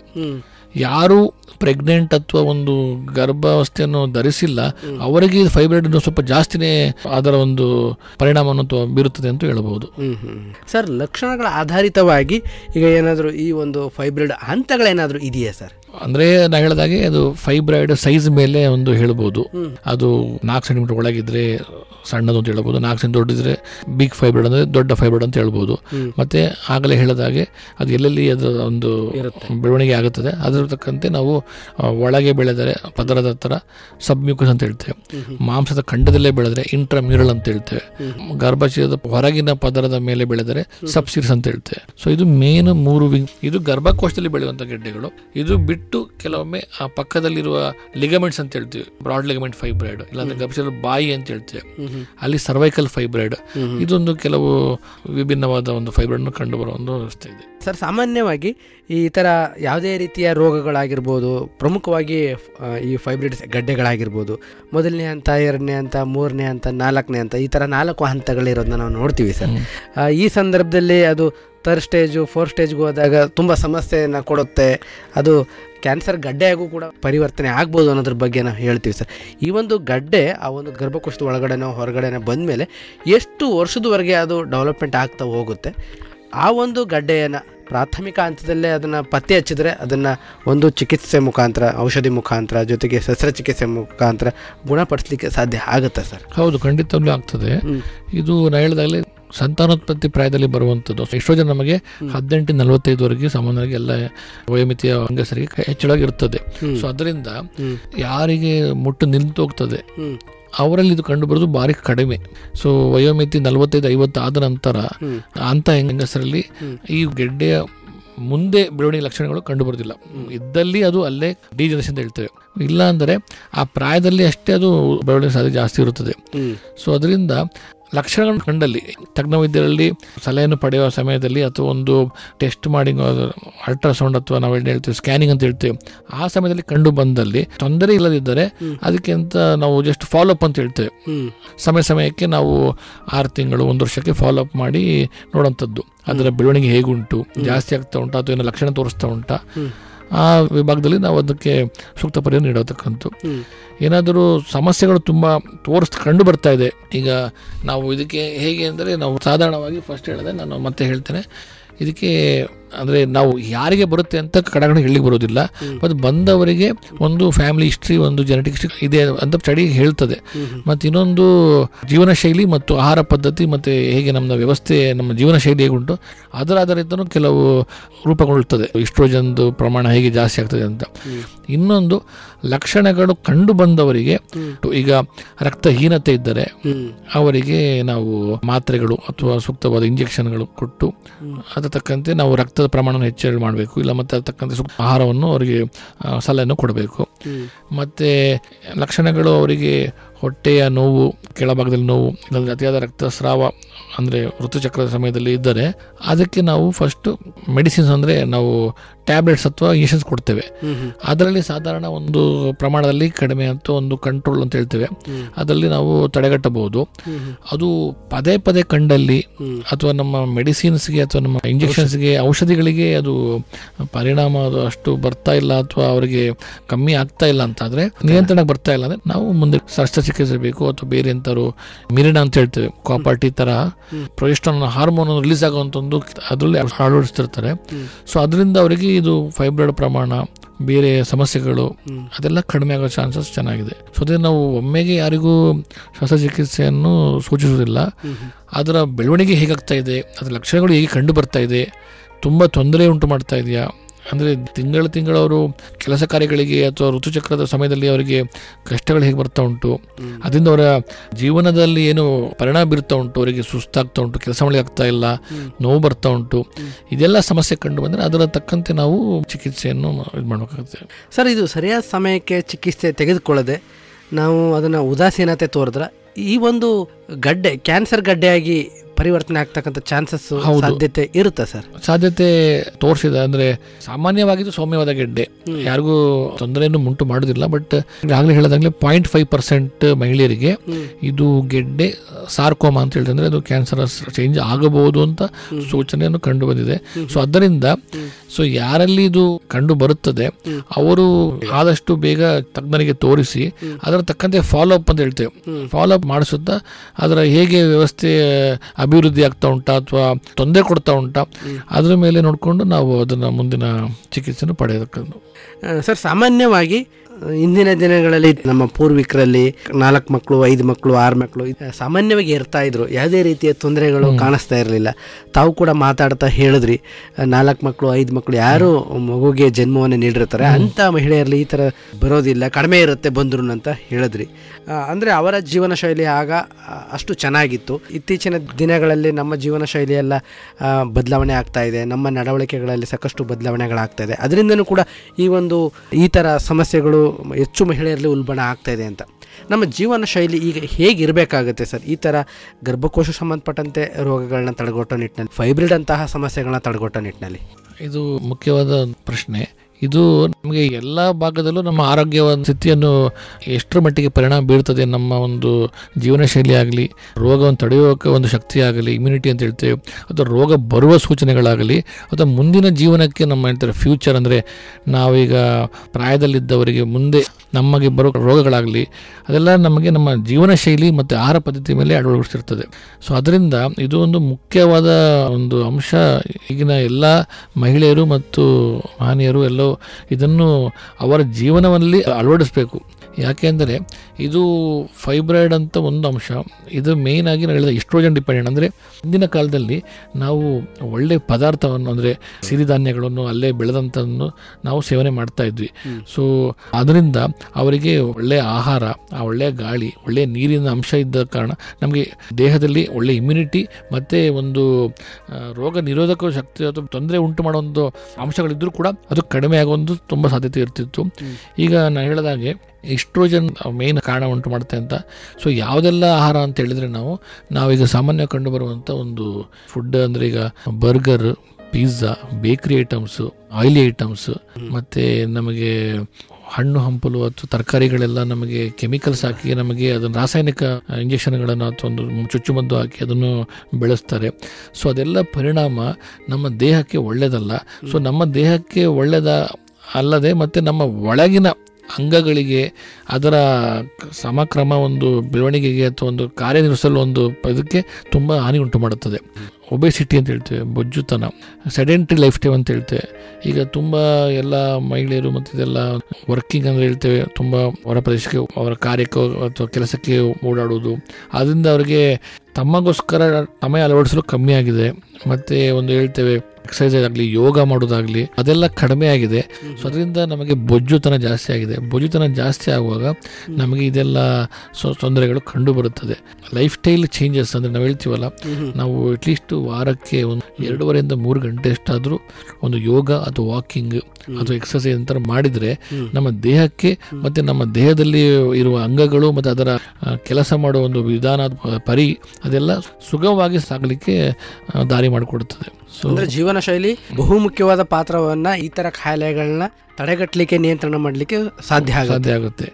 ಮತ್ತೆ ಇದು ಹೆಚ್ಚುವಾಗಿ ಇದು ಸಿಟ್ರಸ್ ಫ್ರೂಟ್ಸ್ ಮತ್ತೆ ಅಂತ ಹೇಳಿದ್ರೆ ಇದು ಹುಳಿ ಅಂಶ ಇರುವ ಒಂದು ಆರೆಂಜ್ ಆಗ್ಬೋದು ನಿಂಬೆಹಣ್ಣು ಆಗ್ಬೋದು ಅಥವಾ ಈ ತರ ಗೋವಾ ಅಂತ ಹೇಳ್ತೇವೆ. ಅಂಥದ್ದೆಲ್ಲ ನಾವು ಸೇವನೆ ಮಾಡೋದ್ರಿಂದ ನಮಗೆ ಒಳ್ಳೆ ಇಮ್ಯುನಿಟಿ ಬರುವಂಥ ಮತ್ತು ರೋಗ ನಿರೋಧಕ ಶಕ್ತಿಯನ್ನು ಉಂಟು ಮಾಡುವಂಥ ತುಂಬ ಅಂಶಗಳು ಸಿಗುತ್ತದೆ. ಸೊ ಅದರಿಂದ ನಾವು ಒಳ್ಳೆ ಪದಾರ್ಥ ನಮ್ಮ ಇದರಲ್ಲಿ ಮತ್ತೆ ಗ್ರೀನ್ ವೆಜಿಟೇಬಲ್ಸ್ ಅಂತ ಹೇಳ್ತೇವೆ. ಸೊಪ್ಪು ತರಕಾರಿಯನ್ನು ಚೆನ್ನಾಗಿ ಸೇವನೆ ಮಾಡೋದ್ರಿಂದ ನಮಗೆ ಇದೆಲ್ಲ ತಡೆಗಟ್ಟಲು ಅಥವಾ ನಮ್ಮ ದೇಹದ ಒಂದು ಮತ್ತು ಮಾನಸಿಕ ಅಥವಾ ದೈಹಿಕ ಒಳ್ಳೆ ಅಭಿವೃದ್ಧಿ ಆಗಲು ಇದೆಲ್ಲ ತುಂಬ ಅಂಶವನ್ನು ಕೊಡುತ್ತದೆ.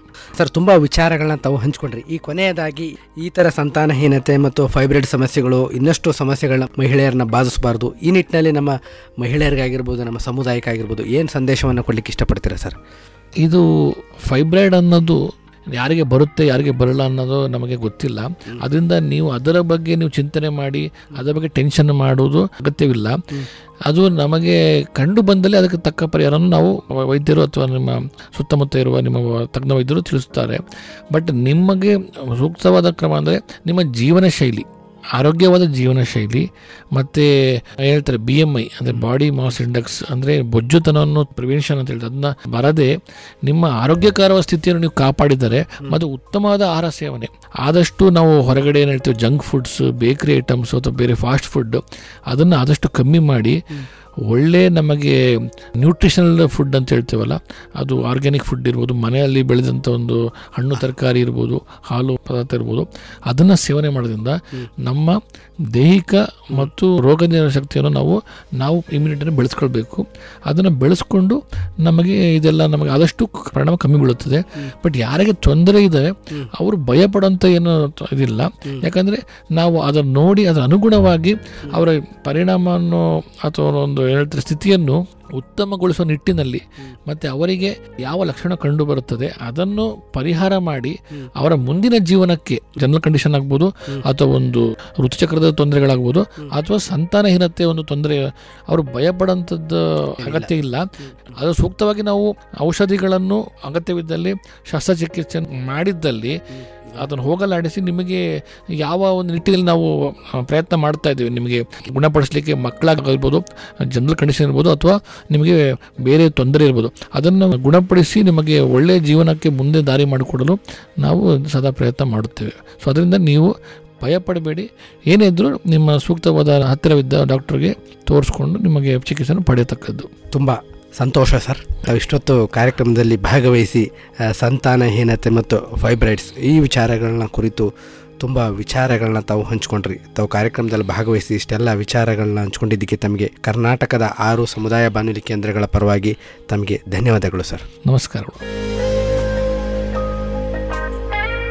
ಕೆಳಗರೆ ಇಷ್ಟೊತ್ತು ತಾವು ಕೇಳ್ತಾ ಇದ್ರಿ ಕರ್ನಾಟಕದ ಆರು ಬಾನುಲಿ ಕೇಂದ್ರಗಳಾದ ಜನಧ್ವನಿ ಜ್ಞಾನಧ್ವನಿ ರೇಡಿಯೋ ಪಾಂಚಜನ್ಯ, ನಮ್ಮ ಧ್ವನಿ, ರೇಡಿಯೋ ಬೆಂಗಳೂರು, ರೇಡಿಯೋ ಶಿವಮೊಗ್ಗ ಇವರ ಸಹಕಾರದೊಂದಿಗೆ ಸಂತಾನಹೀನತೆಯ ನಿವಾರಣೆ ಕುರಿತ ಕಾರ್ಯಕ್ರಮದಲ್ಲಿ ಸಂತಾನಹೀನತೆ ಮತ್ತು ಫೈಬ್ರಾಯ್ಡ್ ಈ ಒಂದು ವಿಚಾರಗಳನ್ನ ಕುರಿತು ಇಷ್ಟೊತ್ತು ಕಾರ್ಯಕ್ರಮದಲ್ಲಿ ಭಾಗವಹಿಸಿ ಮಾತನಾಡಿದವರು ಸರಗೂರಿನ ವಿವೇಕಾನಂದ ಸ್ಮಾರಕ ಆಸ್ಪತ್ರೆಯ ಪ್ರಸೂತಿ ಮತ್ತು ಸ್ತ್ರೀರೋಗ ತಜ್ಞರಾದ ಡಾಕ್ಟರ್ ರಿತೇಶ್ ರವರು. ಇದು ಇವತ್ತಿನ ಕಾರ್ಯಕ್ರಮ.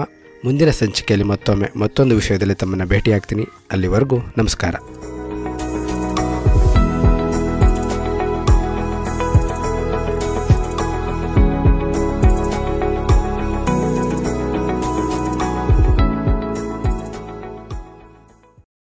ಇದುವರೆಗೆ ಫೈಬ್ರಿಡ್ ಮತ್ತು ಸಂತಾನಹೀನತೆ. ಈ ವಿಚಾರವಾಗಿ ಡಾಕ್ಟರ್ ರಿತೇಶ್ ಅವರೊಂದಿಗಿನ ಸಂದರ್ಶನವನ್ನ ಕೇಳಿದಿರಿ. ಈ ಮಾಹಿತಿ ಸಂದರ್ಶನದ ಕಾರ್ಯಕ್ರಮ ಕರ್ನಾಟಕದ ವಿವಿಧ ಸಮುದಾಯ ಬಾನುಲಿ ಕೇಂದ್ರಗಳ ಸಹಕಾರದೊಂದಿಗೆ ಏಕಕಾಲದಲ್ಲಿ ಪ್ರಸಾರಗೊಂಡಂತಹ ಕಾರ್ಯಕ್ರಮ.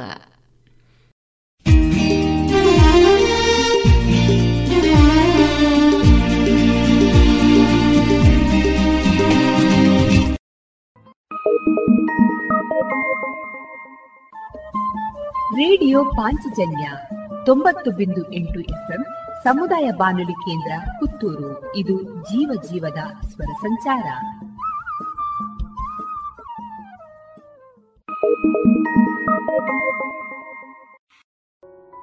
ಇನ್ನು ಮುಂದೆ ಕೇಳಿ ಶ್ರೀಮದ್ ಭಾಗವತಾಮೃತ ಬಿಂದು.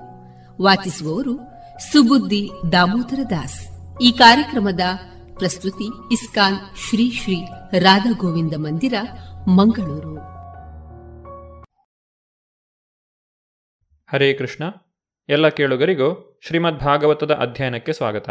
ಕುರುಕ್ಷೇತ್ರ ಯುದ್ಧದ ಬಳಿಕ ದ್ವಾರಕೆಗೆ ಹೊರಟು ನಿಂತಹ ಶ್ರೀಕೃಷ್ಣನಲ್ಲಿ ಕುಂತಿದೇವಿಯು ತನ್ನ ಪ್ರಾರ್ಥನೆಯನ್ನು ಸಲ್ಲಿಸುತ್ತಿದ್ದಾಳೆ. ಭಗವಂತನ ಭಕ್ತಿಯನ್ನು ಮಾಡಲು ವ್ಯಕ್ತಿಗೆ ಜೀವನದಲ್ಲಿ ಬರುವಂತಹ ಅಡ್ಡಿಗಳು ಯಾವುದು ಎಂಬುದನ್ನು ಕುಂತಿ ಮಹಾರಾಣಿಯು ಇಲ್ಲಿ ತಿಳಿಸಿಕೊಡುತ್ತಿದ್ದಾಳೆ. ಜನ್ಮೈಶ್ವರ್ಯ ಶ್ರುತ ಶ್ರೀಭೀರ್ ಪುಮಾನ್ ನೈವ ಹತ್ಯಭಿಧಾತುಂ ವೈ ತ್ವಾಮಕಿಂಚನ ಗೋಚರಂ ಓ ನನ್ನ ಪ್ರಭುವೆ ಐಹಿಕವಾಗಿ ರಿಕ್ತರಾದವರು ಮಾತ್ರ ನಿನ್ನನ್ನು ಸುಲಭವಾಗಿ ಸಮೀಪಿಸಬಲ್ಲರು.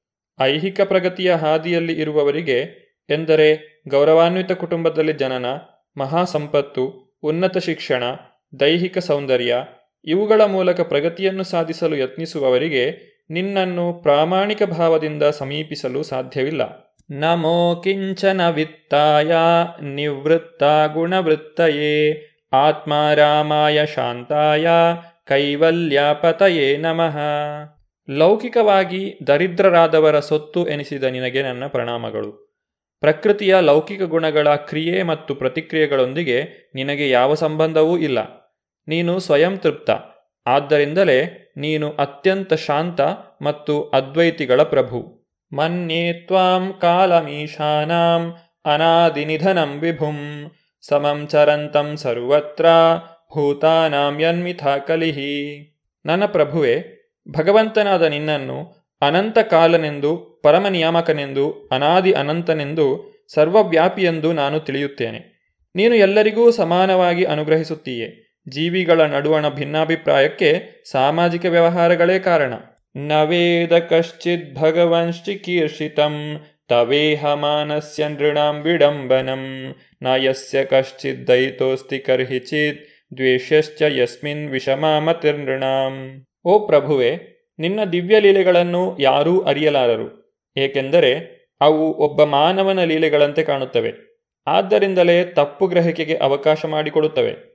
ನೀನು ಯಾವ ವಸ್ತುವನ್ನೂ ಪ್ರೀತಿಸುವುದೂ ಇಲ್ಲ, ಹಾಗೆಯೇ ದ್ವೇಷಿಸುವುದೂ ಇಲ್ಲ. ಜನ ನಿನ್ನನ್ನು ಪಕ್ಷಪಾತಿ ಎಂದು ಕಲ್ಪಿಸಿಕೊಳ್ಳುತ್ತಾರೆ ಅಷ್ಟೆ. ಭಗವಂತನು ತನ್ನ ಸಕಲಾನುಗ್ರಹ ಶಕ್ತಿಯೊಂದಿಗೆ ಈ ಲೌಕಿಕ ಜಗತ್ತಿನಲ್ಲಿ ಅವತರಿಸಿದಾಗ ಒಬ್ಬ ಸಾಮಾನ್ಯ ಮಾನವನಂತೆ ನಡೆದುಕೊಳ್ಳುತ್ತಾನೆ.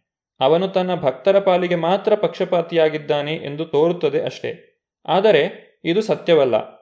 ಭಗವಂತ ತೋರಿಕೆಗೆ ಹೀಗೆ ಪಕ್ಷಪಾತಿಯಾಗಿ ಕಂಡರೂ ಅವನ ಅನುಗ್ರಹ ಸಮಾನವಾಗಿ ಹಂಚಿಕೆಯಾಗಿದೆ. ಕುರುಕ್ಷೇತ್ರ ರಣರಂಗದಲ್ಲಿ ಭಗವಂತನ ಕಣ್ಣೆದುರಿಗೆ ಯುದ್ಧ ಮಾಡಿ ಯಾರು ಯಾರು ಸಾವನ್ನಪ್ಪಿದರೋ ಅವರೆಲ್ಲರೂ ಯೋಗ್ಯರಲ್ಲದೇ ಇದ್ದರೂ ಕೂಡ ಮುಕ್ತಿಯನ್ನು ಪಡೆದರು. ಭಗವಂತನ ಕಣ್ಣೆದುರಿಗೇ ಸಾವನ್ನು ಪಡೆಯುವುದು ಎಂದರೆ ತನ್ನೆಲ್ಲ ಪಾಪರಾಶಿಗಳ ಪರಿಣಾಮದಿಂದ ಶುದ್ಧಿ ಹೊಂದುವುದು ಎಂದರ್ಥ.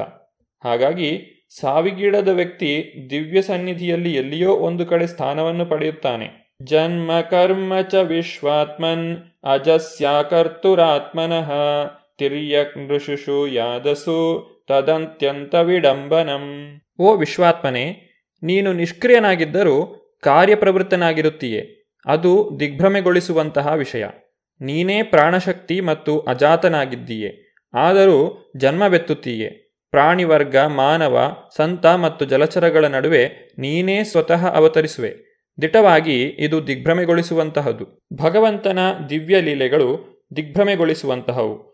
ಮಾತ್ರವಲ್ಲದೆ ಅವು ಕೆಲವೊಮ್ಮೆ ವಿರೋಧಾಭಾಸವೂ ಆಗಿರುತ್ತದೆ. ಮಾನವನ ಪರಿಮಿತ ವಿಚಾರ ಶಕ್ತಿಗೆ ಅವುಗಳನ್ನು ಗ್ರಹಿಸಲು ಅಸಾಧ್ಯವಾಗಿರುತ್ತದೆ. ಸರ್ವವ್ಯಾಪಿಯಾದಂತಹ ಭಗವಂತನು ಸಕಲ ಸ್ಥಿತಿಯ ಅಸ್ತಿತ್ವದ ಪರಮಾತ್ಮನಾಗಿದ್ದರೂ ವಿವಿಧ ರೂಪಗಳಲ್ಲಿ ಕಾಣಿಸಿಕೊಳ್ಳುತ್ತಾನೆ. ಆದರೂ ಆತನನ್ನು ಅಜಾತನೆಂದು ಅವನಿಗೆ ಕರ್ಮದ ಅಗತ್ಯ ಇಲ್ಲ ಎಂದು ಹೇಳಿದೆ. ಗೋಪ್ಯಾದದೆ ತ್ವೈಕೃತಾಗಸಿದಾಮತಾವದ್ ಯಾತೆ ದಶಾಶ್ರುಕಲಿಲಾಂಜನ ಸಂಭ್ರಮಾಕ್ಷಂ निनीय ನಿನೀಯ स्थितस्य, सा ಸಾಮಾಂ ವಿಮೋಹಯತಿ ಭೀರಪಿ ಯದ್ಬಿಭೇತಿ ನನ್ನ ಪ್ರೀತಿಯ ಕೃಷ್ಣನೇ ನೀನು ತಪ್ಪು ಮಾಡಿದಾಗ ಯಶೋದೆಯು ನಿನ್ನನ್ನು ಕಟ್ಟಿಹಾಕಲು ಹಗ್ಗವನ್ನು ಕೈಗೆತ್ತಿಕೊಂಡಳು. ಗಲಿಬಿಲಿಗೊಂಡ ನಿನ್ನ ಕಣ್ಣುಗಳಲ್ಲಿ ಅಶ್ರು ಪ್ರವಾಹವೇ ತುಂಬಿಕೊಂಡಿತು. ಅವು ನಿನ್ನ ಕಣ್ಣುಗಳ ಕಾಡಿಗೆಯ ಕಪ್ಪನ್ನು ತೊಳೆದು ಹಾಕಿದವು ಭಯಮೂರ್ತಿಯನ್ನು ಭಯಗೊಳಿಸುವ ನೀನೇ ಭಯಗೊಂಡೆ. ಈ ದೃಶ್ಯವು ನನ್ನನ್ನು ದಿಗ್ಭ್ರಮೆಗೊಳಿಸುತ್ತದೆ. ಕುಂತಿದೇವಿಯು ಶ್ರೀಕೃಷ್ಣನ ಬಾಲಲೀಲೆಗಳನ್ನು ಇಲ್ಲಿ ಸ್ಮರಿಸಿಕೊಳ್ಳುತ್ತಿದ್ದಾಳೆ. ಭಗವಂತನು ಪರಮನಾಗಿದ್ದರೂ ಅದೇ ವೇಳೆಯಲ್ಲಿ ಅವನ ಶುದ್ಧ ಭಕ್ತನ ಎದುರಿನಲ್ಲಿ ಆಟದ ವಸ್ತುವಿನಂತೆ ಕಾಣಿಸಿಕೊಳ್ಳುವ ಒಂದು ನಿರ್ದಿಷ್ಟ ಉದಾಹರಣೆ ಇಲ್ಲಿದೆ. ಭಗವಂತನ ಭಕ್ತರು ಅವನ ಮೇಲಿರುವ ತಮ್ಮ ಪರಿಶುದ್ಧ ಪ್ರೇಮದಿಂದಾಗಿ ಅವನಿಗೆ ಸೇವೆಯನ್ನು ಸಲ್ಲಿಸುತ್ತಾರೆ. ಹೀಗೆ ಭಕ್ತಿ ಸೇವೆಯನ್ನು ಸಲ್ಲಿಸುವಾಗ ಶುದ್ಧ ಭಕ್ತರು ಪರಮಪುರುಷನ ಅಂತಸ್ತನ್ನು ಮರೆಯುತ್ತಾರೆ.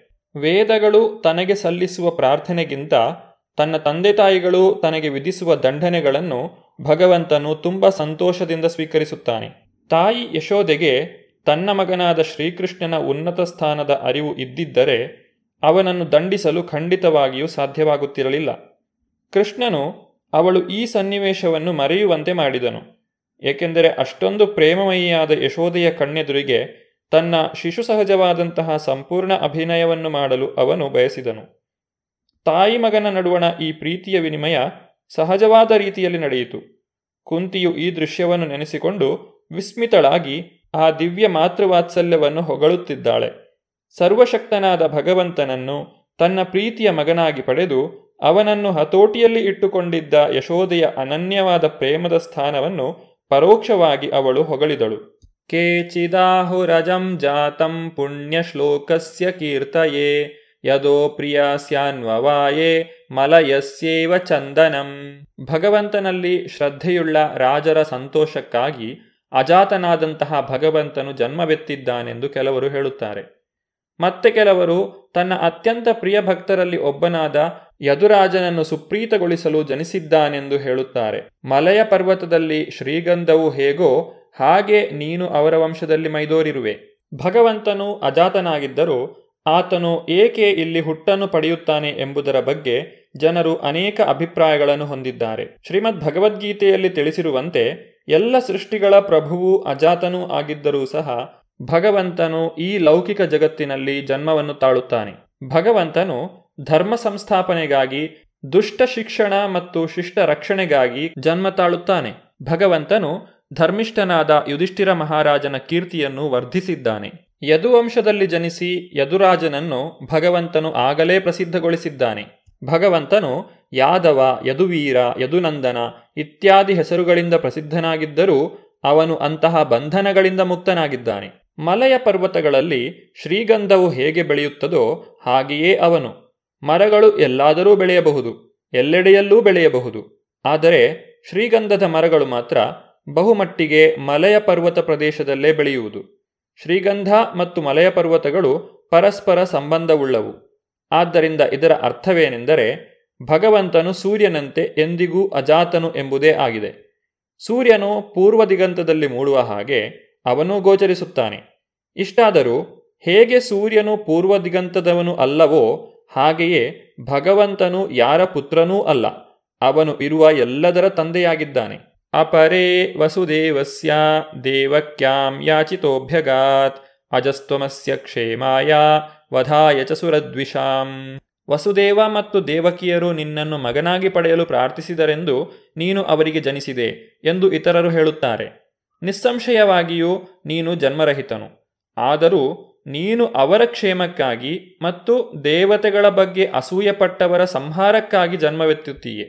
ವಸುದೇವ ಮತ್ತು ದೇವಕಿಯರು ತಮ್ಮ ಹಿಂದಿನ ಜನ್ಮದಲ್ಲಿ ಸುತಪ ಮತ್ತು ಪೃಷ್ಣಿಯರಾಗಿ ಭಗವಂತನನ್ನು ತಮ್ಮ ಮಗನಾಗಿ ಪಡೆಯಬೇಕೆಂದು ಕಠೋರ ತಪಸ್ಸನ್ನು ಮಾಡಿದರು. ಅಂತಹ ತಪಸ್ಸಿನ ಫಲವಾಗಿ ಭಗವಂತನು ಅವರಿಗೆ ಮಗನಾಗಿ ಜನಿಸಿದನು.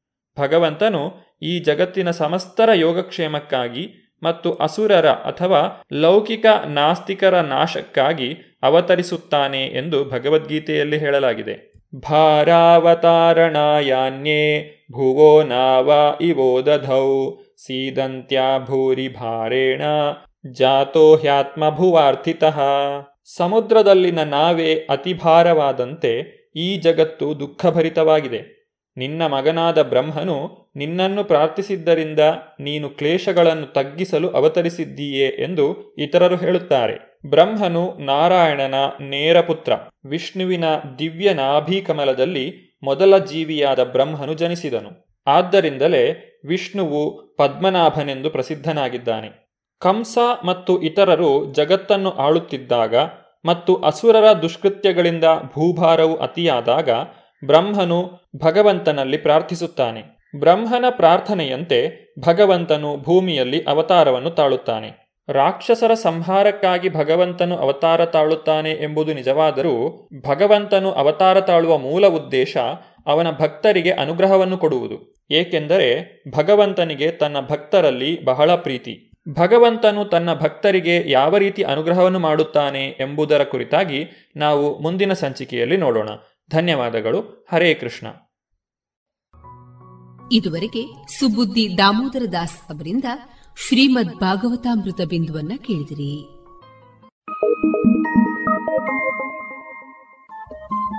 ರೇಡಿಯೋ ಪಾಂಚಜನ್ಯ ತೊಂಬತ್ತು ಬಿಂದು ಎಂಟು ಎಫ್ಎಂ ಸಮುದಾಯ ಬಾನುಲಿ ಕೇಂದ್ರ ಪುತ್ತೂರು. ಇದು ಜೀವ ಜೀವದ ಸ್ವರ ಸಂಚಾರ.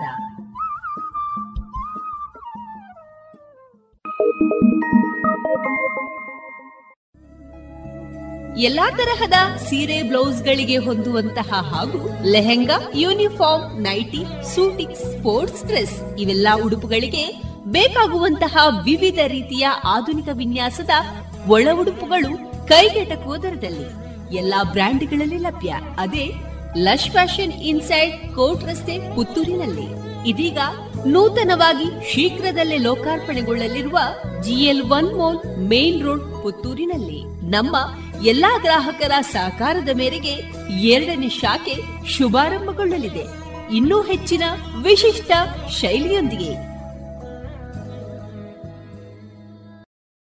ಇನ್ನೀಗ ಮಧುರ ಗೀತೆಗಳು ಪ್ರಸಾರಗೊಳ್ಳಲಿದೆ.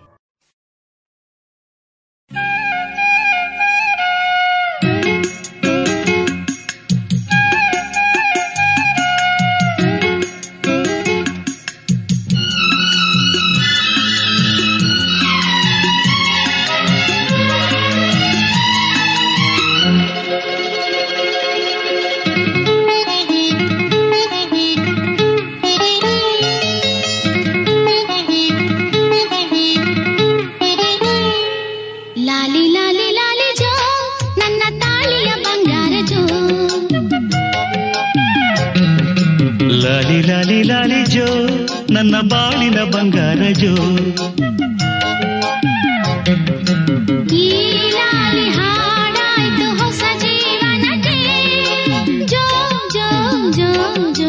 ಈ ಹಾಡು ಹೂವಾಯ್ತು ಹೊಸ ಜೀವನಕ್ಕೆ. ಜೋ ಜೋ ಜೋ ಜೋ. ಲಾಲಿ ಲಾಲಿ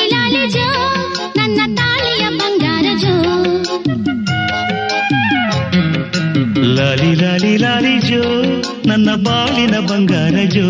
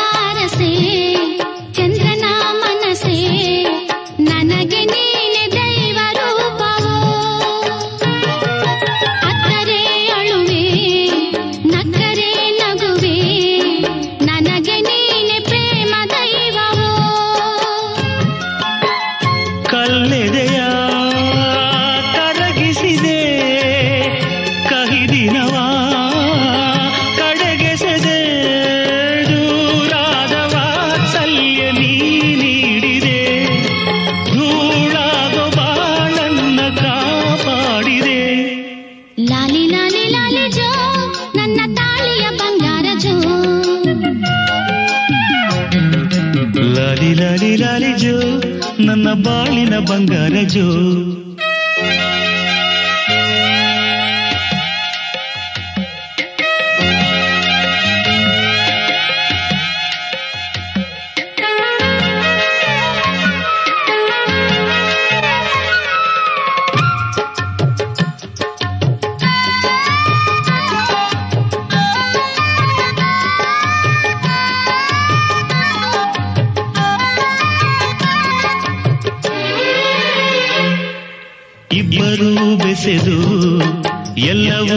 ಹೊಸದು ಮನಸ್ಸು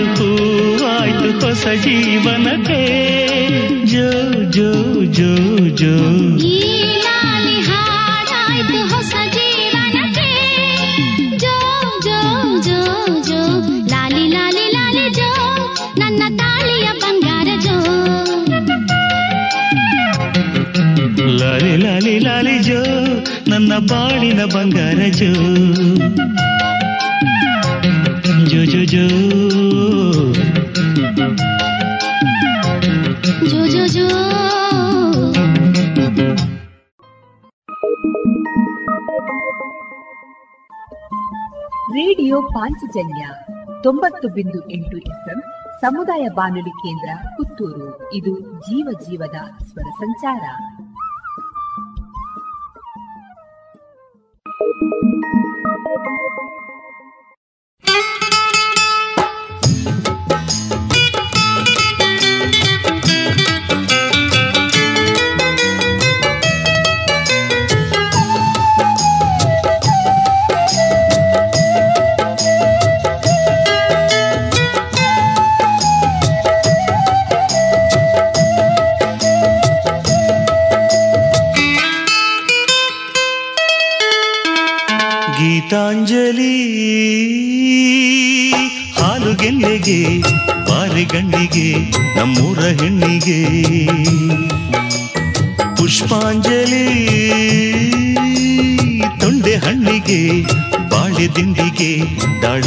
ಹಣ್ಣಿಗೆ ಓ ಕನಕಾಂಬರಿ, ನೀನು ಬಾರದೆ ಪೂಜೆಗೆ ಹೂವಿಲ್ಲ. ಓ ಶ್ವೇತಾಂಬರಿ, ನೀನು ಬಾರದೆ ಉತ್ಸವ ಸಾಗೊಲ್ಲ. ಗೀತಾಂಜಲಿ, ಹಾಲು ಗೆಲ್ಲೆಗೆ ಬಾರಿ ಗಂಡಿಗೆ ನಮ್ಮೂರ ಹೆಣ್ಣಿಗೆ.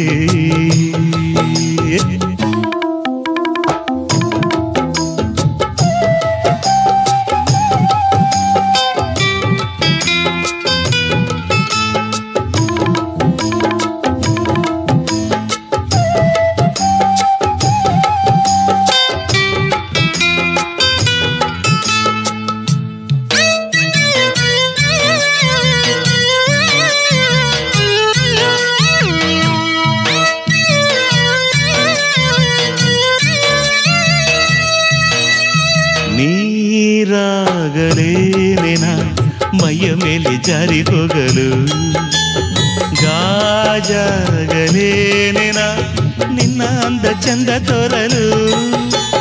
ಮಂಜಾಗಲೇನೆನ ನಿನ್ನ ಕೋಪ ತಂಪು ಮಾಡಲು.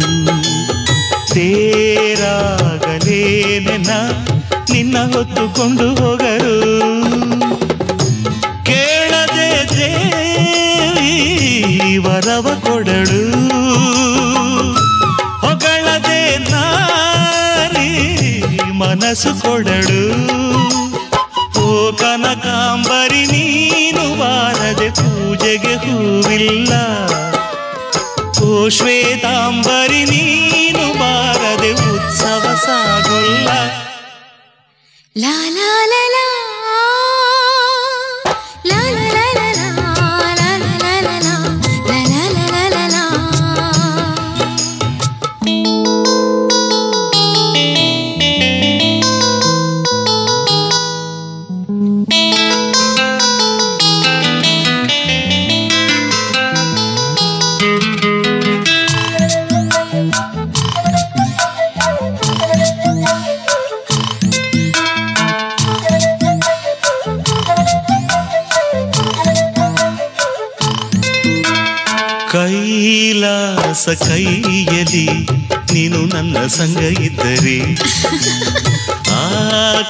ಜೇಬಲಿ ನಿನ್ನ ನಗು ಹೀಗೆ ಇದ್ದರೆ ಗೋಲ್ ಮಿಂಚು ಹೂಗಳೇ ನಿನ್ನ ಮಾತು ಕೇಳುತ್ತಿದ್ದರೆ.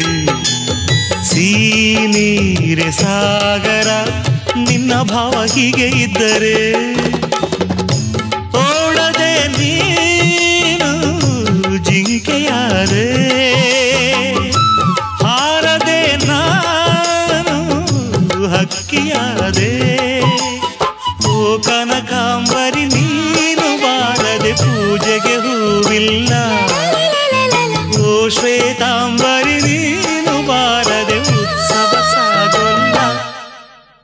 ಗೀತಾಂಜಲಿ. ಹಾಲು ಗೆಲ್ಲಿಗೆ ಬಾರೆ ಕಣ್ಣಿಗೆ, ನಮ್ಮೂರ ಹೆಣ್ಣಿಗೆ. ಪುಷ್ಪಾಂಜಲಿ. ತೊಂಡೆ ಹಣ್ಣಿಗೆ, ಬಾಳೆ ತಿಂಡಿಗೆ, ದಾಳಿಂಬೆ ಹಣ್ಣಿಗೆ.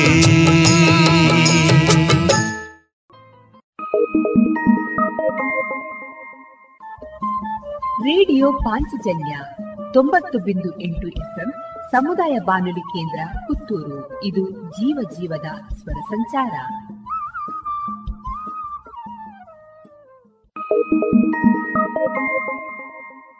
ಕೇಂದ್ರ.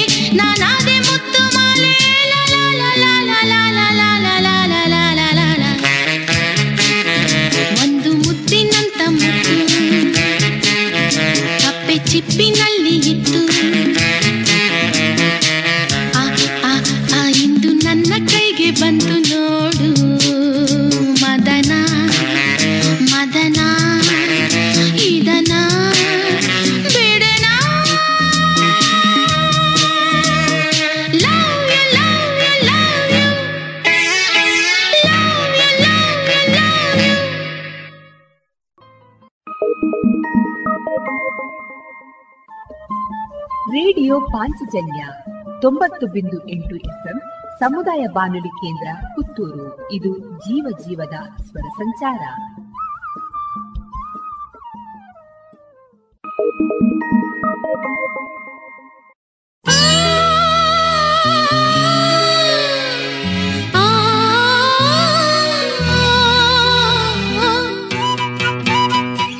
ಕಾಡು ನೋಡ ಹೋದೆ ಕವಿತೆಯೊಡನೆ ಬಂದೆ, ಕವಿತೆಯೊಳಗೆ ಹೋಗಿ ರಾಗದೊಡನೆ ಬಂದೆ, ಕಡಲ ನೋಡ ಹೋದೆ, ಮಾಯದ ಕಲೆಗೆ ಬಲೆಯ ತಂದೆ, ಬಲೆಯ ಬೀಸಿಗಾದು ಮೋಹದ ತರುಣಿಯೊಡನೆ ಬಂದೆ. ಮಾತನಾ ಅವಳು ಮಾಯವಾದಳು. ಕಾಡು ನೋಡ ಹೋದೆ ಕವಿತೆಯೊಡನೆ ಬಂದೆ.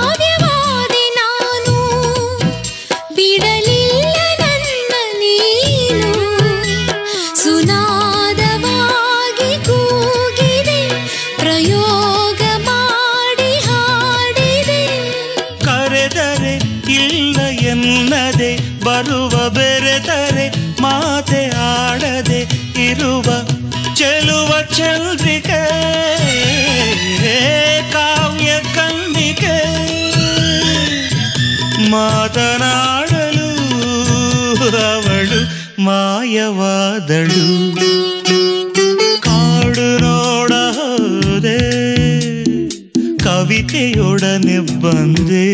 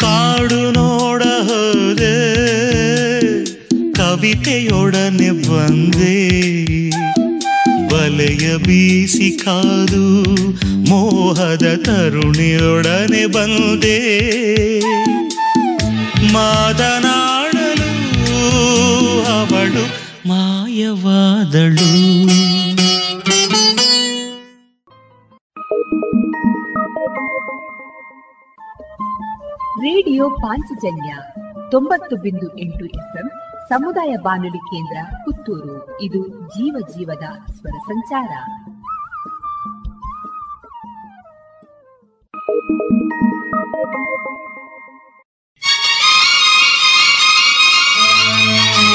Thank you.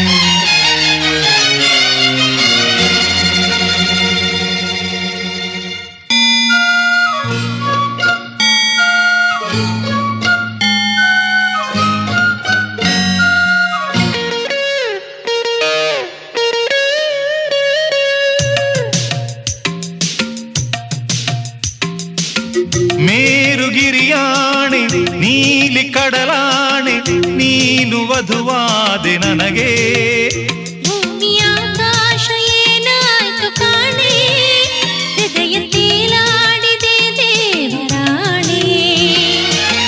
ಏಳು ಸ್ವರದಾಣೆ ನಾದ ಶ್ರುತಿಯಾಣೆ ನೀನು ವರವಾದೆ ನನಗೆ. ಕನಸು ನನಸಾ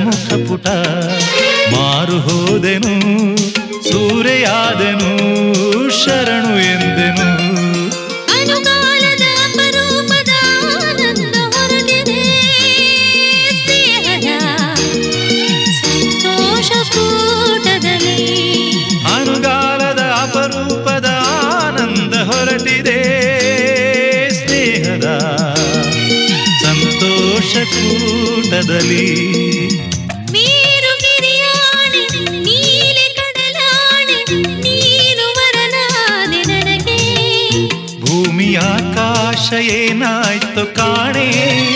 ಹೃದಯ ತೇಲಾಡಿದೆ ದೇವರಾಣಿ.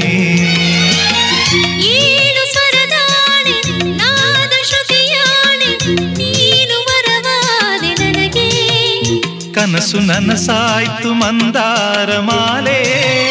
ಹರಸಿ ಶುಭ ಎಂದಿ ತಾಯಿಂದ್ರನೋಲೆ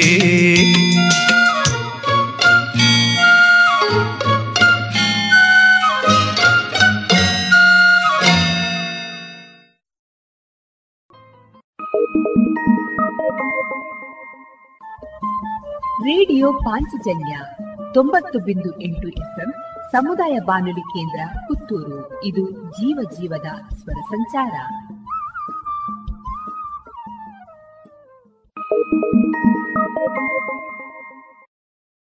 ಅಮ್ಮ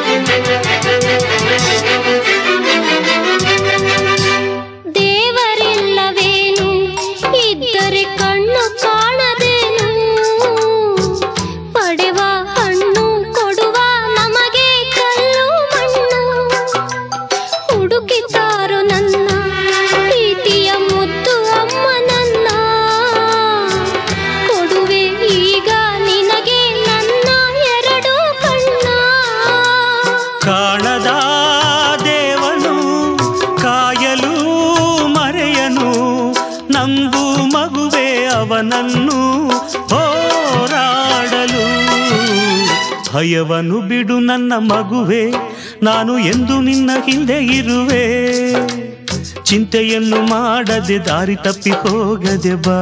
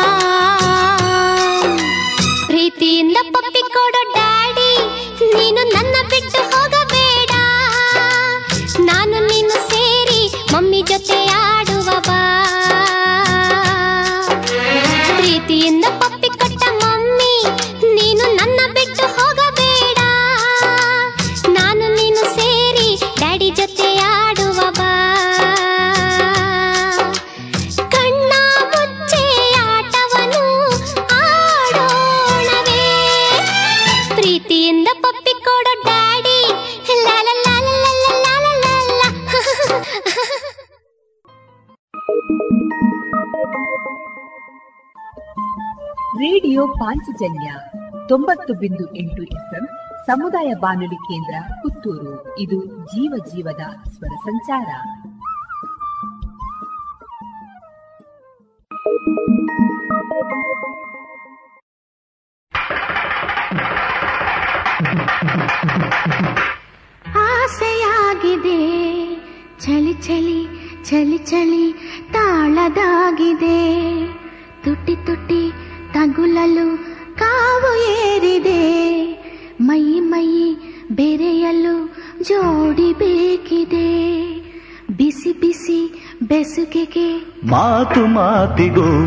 ನನ್ನ ಏಕೆ ಕಾಡುವೆ? ಮೇಲೆ ಬೀಳುತ್ತಾ ಸುಮ್ಮನೆ ಟೆಂಟು ಮಾಡುವೆ? ನಿನ್ನೆ ನೀವು ನನಗೆ ಕೊಟ್ಟ ಕೊಡುಗೆ ಉಟ್ಟ ಸೀರೆ ರವಿಕೆ ತೊಟ್ಟ ತೊಡುಗೆ. ಎದೆ ಭಾರ ಒಳಗೆ ಹೇಗಿರಲಿ? ಮಾತು ಮಾತಿಗೂ ನನ್ನ ಏಕೆ ಕಾಡುವೆ? ಮೇಲೆ ಬೀಳುತ್ತಾ ಸುಮ್ಮನೆ ಕೆಂಟು ಮಾಡುವೆ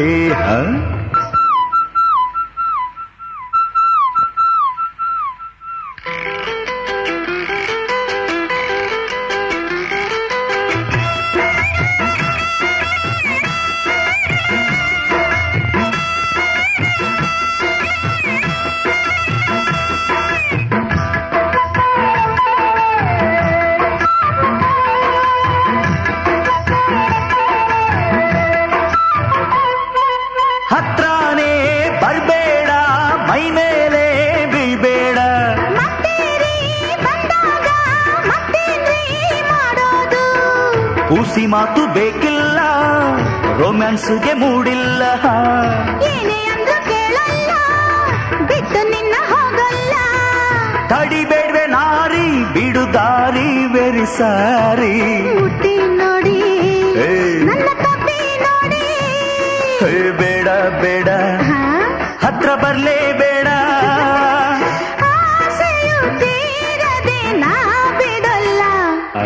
ಮಾತು ಮಾತಿಗೂ ನನ್ನ ಏಕೆ ಕಾಡುವೆ?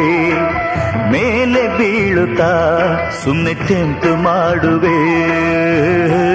ನೀವು ನನಗೆ ಕೊಟ್ಟ ಕೊಡುಗೆ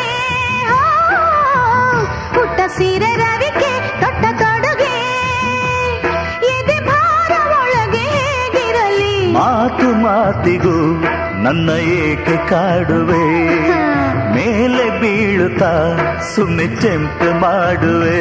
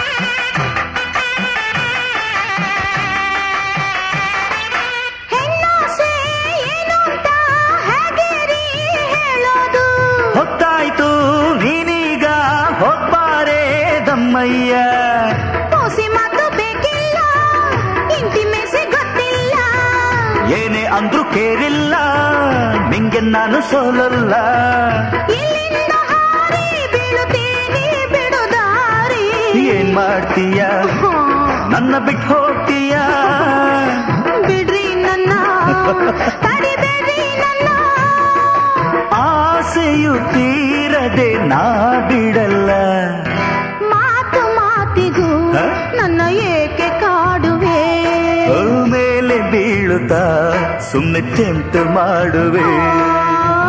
ನಿನ್ನೆ ನೀವು ನನಗೆ ಕೊಟ್ಟ ಕೊಡುಗೆ. ಉಟ್ಟ ಸೀರೆ ರವಿಕೆ ತೊಟ್ಟ ತೊಡುಗೆ. ಒಳಗೆ ಹೇಗಿರಲಿ? ಮಾತು ಮಾತಿಗೂ ನನ್ನ ಏಕೆ ಕಾಡುವೆ? ಮೇಲೆ ಬೀಳುತ್ತಾ ಸುಮ್ಮನೆ ಟೆಂಪ್ಟ್ ಮಾಡುವೆ.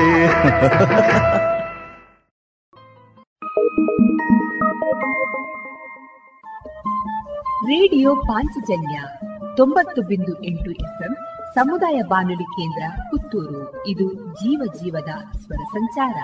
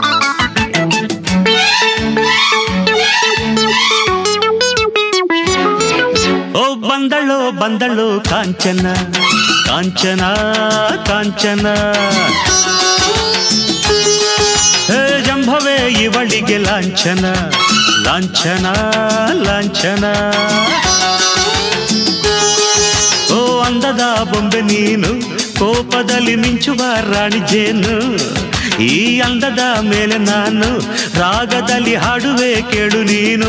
ಓ ಕಾಂಚನ, ನಿನ್ನ ಮೇಲೆ ಒಂದು ಕವನ. ಓ ಬಂದಳು ಬಂದಳು ಕಾಂಚನ ಕಾಂಚನ ಕಾಂಚನ. ಹೇ ಜಂಭವೇ ಇವಳಿಗೆ ಲಾಂಛನ ಲಾಂಛನ ಲಾಂಛನ.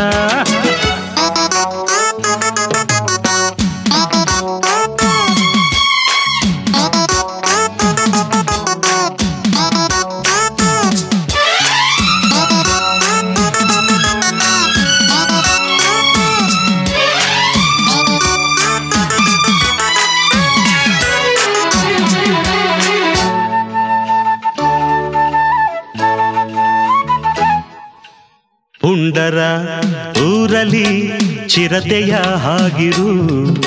ನೀನು ಕಣ್ಬಿಟ್ಟೊಡೆ ಭೂಕಂಪವೇ ಎಲ್ಲ ಕಡೆ. ವೀರರ ಬೀಡಲಿ ವಿಜಯದ ಹಾಗಿರು. ನೀನು ನಗುತ್ತಿರ್ದೊಡೆ ಆನಂದವೇ ಎಲ್ಲ ಕಡೆ. ಹೆಣ್ಣೆಂದರೆ ಕಡೆ ಅನ್ನು ಕಾಲ ಬದಲಾಯಿತೆ. ಮಾಲ ಇನ್ನು ನಿನಗೆ ನೀನೆ ರಕ್ಷೆ ಬಾಲಿ ನಾನು ಹೋಗಿ ಬರಲೇ. ಊರಿಗೆಲ್ಲ ಇವನೇ ಒಬ್ಬ ಶೂರ ಹೋಗಿ ಬಾರುತ್ತರಲ್ಲೇ ಓ ಬಂದಳು ಬಂದಳು ಕಾಂಚನ ಕಾಂಚನ ಕಾಂಚನ. ಹೇ ಜಂಭವೇ ಇವಳಿಗೆ ಲಾಂಛನ ಲಾಂಛನ ಲಾಂಛನ.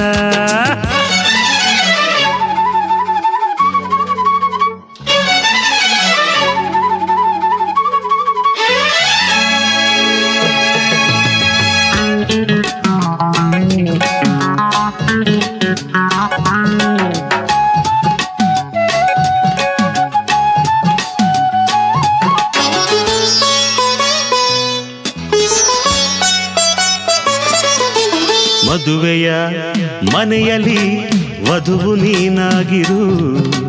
ಹಾಳುವರ ದಕ್ಷಿಣೆ ಬೇಕೆಂದರೆ ಹುಲಿಯಾಗಿರು.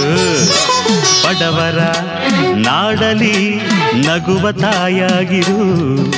ಯಾರು ಏನೆಂದರು ಮಿತಿ ಮೀರದೆ ಎರಡೇ ಹೆರು.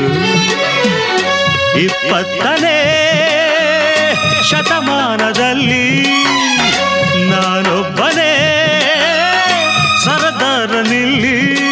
ಹೆಣ್ಣು ಮನೆಯ ಕಣ್ಣು ಎಂದು ತಿಳಿದ ರೌಡಿ ರಾಮ ನಾನು.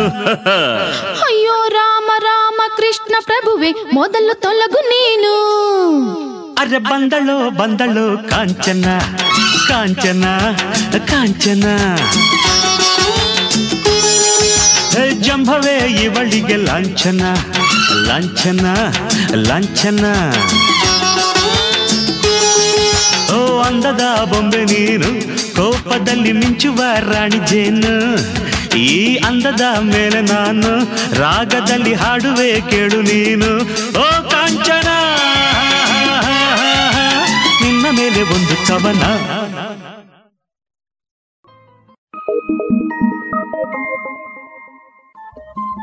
ರೇಡಿಯೋ ಪಾಂಚಜನ್ಯ ತೊಂಬತ್ತು ಬಿಂದು ಎಂಟು ಎಫ್ಎಂ ಸಮುದಾಯ ಬಾನುಲಿ ಕೇಂದ್ರ ಪುತ್ತೂರು. ಇದು ಜೀವ ಜೀವದ ಸ್ವರ ಸಂಚಾರ.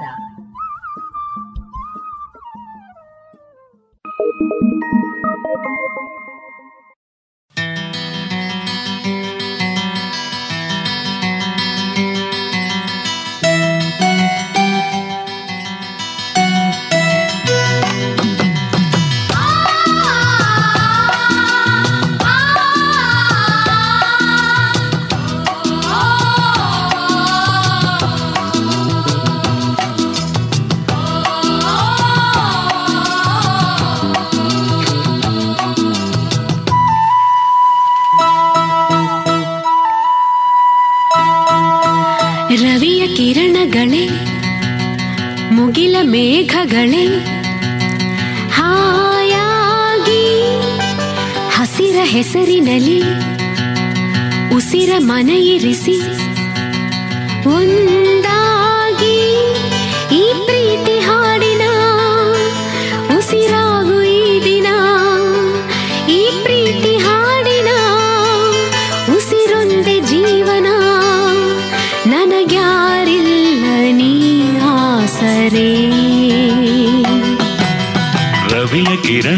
ಮುಗಿಲ ಮೇಘಗಳೇ ಹಾಯಾಗಿ. ಹಸಿರ ಹೆಸರಿನಲ್ಲಿ ಉಸಿರ ಮನೆಯಿರಿಸಿ ಒಂದಾಗಿ. ಈ ಪ್ರೀತಿ ಹಾಡಿನ ಉಸಿರಾಗು ಈ ದಿನ.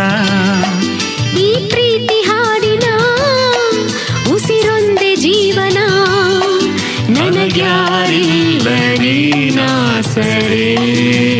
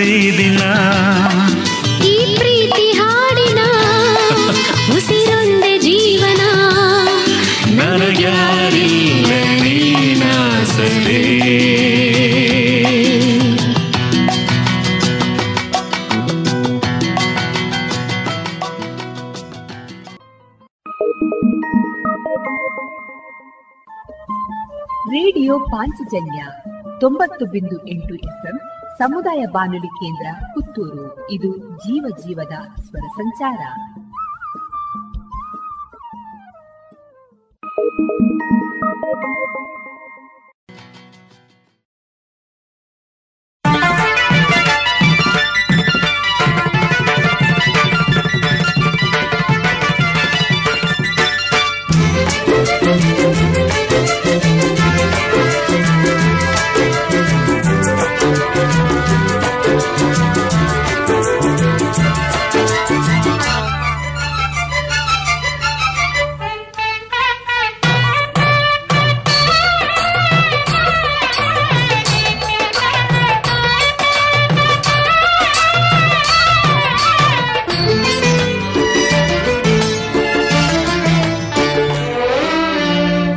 ದೇವರ ಗುಡಿಯಲ್ಲಿ ಗಂಟೆಯ ನಾದವ ಕೇಳಿದೆಯಾ?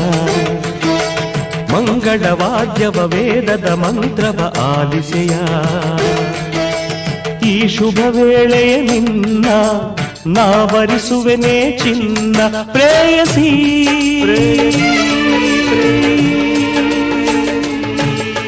ದೇವರ ಗುಡಿಯಲ್ಲಿ ಘಂಟೆಯ ನಾದವ ಕೇಳಿದೆಯಾ? ಮಂಗಳ ವಾದ್ಯವ ವೇದದ ಮಂತ್ರವ ಆಲಿಸೆಯ. ಈ ಶುಭ ವೇಳೆಯ ನಿನ್ನ ನಾವರಿಸುವೆನೇ ಚಿನ್ನ ಪ್ರೇಯಸಿ. ಬಂಗಾರ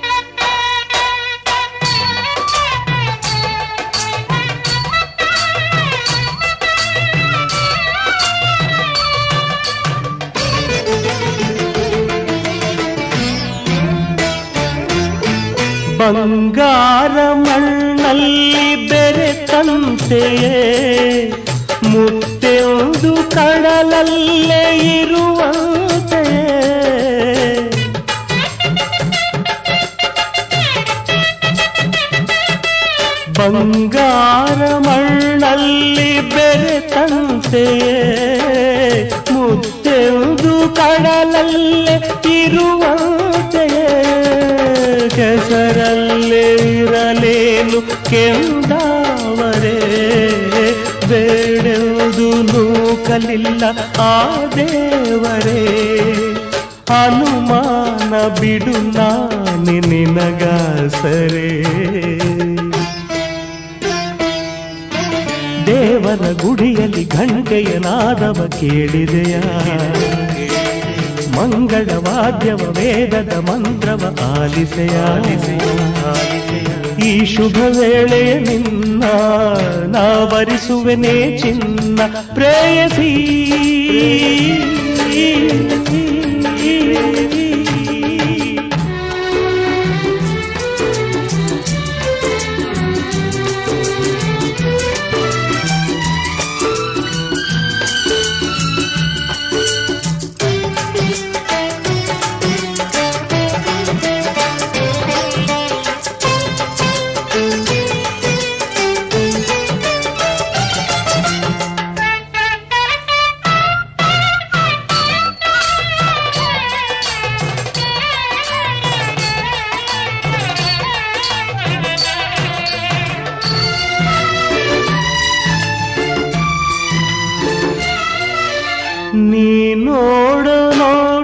ಕಣ್ಣಕ್ಕೆ ಕಣ್ಣಾಗುವೆ.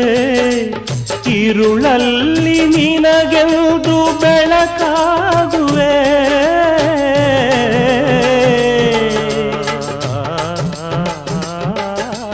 ನೀ ನೋಡು ನೋಟಕ್ಕೆ ಕಣ್ಣಾಗುವೆ. ಇರುಳಲ್ಲಿ ನಿನಗೆಂದು ಬೆಳಕಾಗುವೆ. ಸಂಗೀತಕ್ಕೆ ಹಿತವಾಗಿ ಶ್ರುತಿಯಾಗಿ ನಾ ಸೇರುವೆ. ನೀ ಕಾಣದಾನಂದ ನಾ ನೀಡುವೆ. ದೇವರ ಗುಡಿಯಲ್ಲಿ ಘಂಟೆಯ ನಾದವ ಕೇಳಿದೆಯ. ಮಂಗಳ ವಾದ್ಯವ, ವೇದದ ಮಂತ್ರವ ಆಲಿಸೆಯ. ಶುಭ ವೇಳೆಯ ನಿನ್ನ ನಾವರಿಸುವೆನೇ ಚಿನ್ನ ಪ್ರೇಯಸಿ.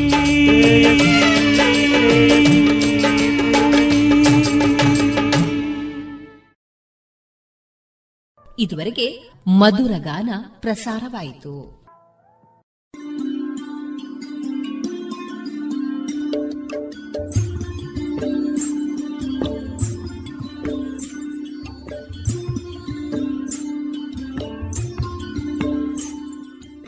ರೇಡಿಯೋ ಪಾಂಚಜನ್ಯ ಸಮುದಾಯ ಬಾನುಲಿ ಕೇಂದ್ರದಿಂದ ನಿಮ್ಮ ಕಾರ್ಯಕ್ರಮಗಳು ಪ್ರಸಾರವಾಗಬೇಕೆ? ಹಾಗಿದ್ದರೆ ನಮ್ಮನ್ನು ಸಂಪರ್ಕಿಸಿ. ನಮ್ಮ ದೂರವಾಣಿ ಸಂಖ್ಯೆ ಸೊನ್ನೆ ಎಂಟು ಎರಡು ಐದು ಒಂದು, ಎರಡು ಒಂಬತ್ತು ಎಂಟು ನಾಲ್ಕು ಒಂಬತ್ತು ಒಂಬತ್ತು.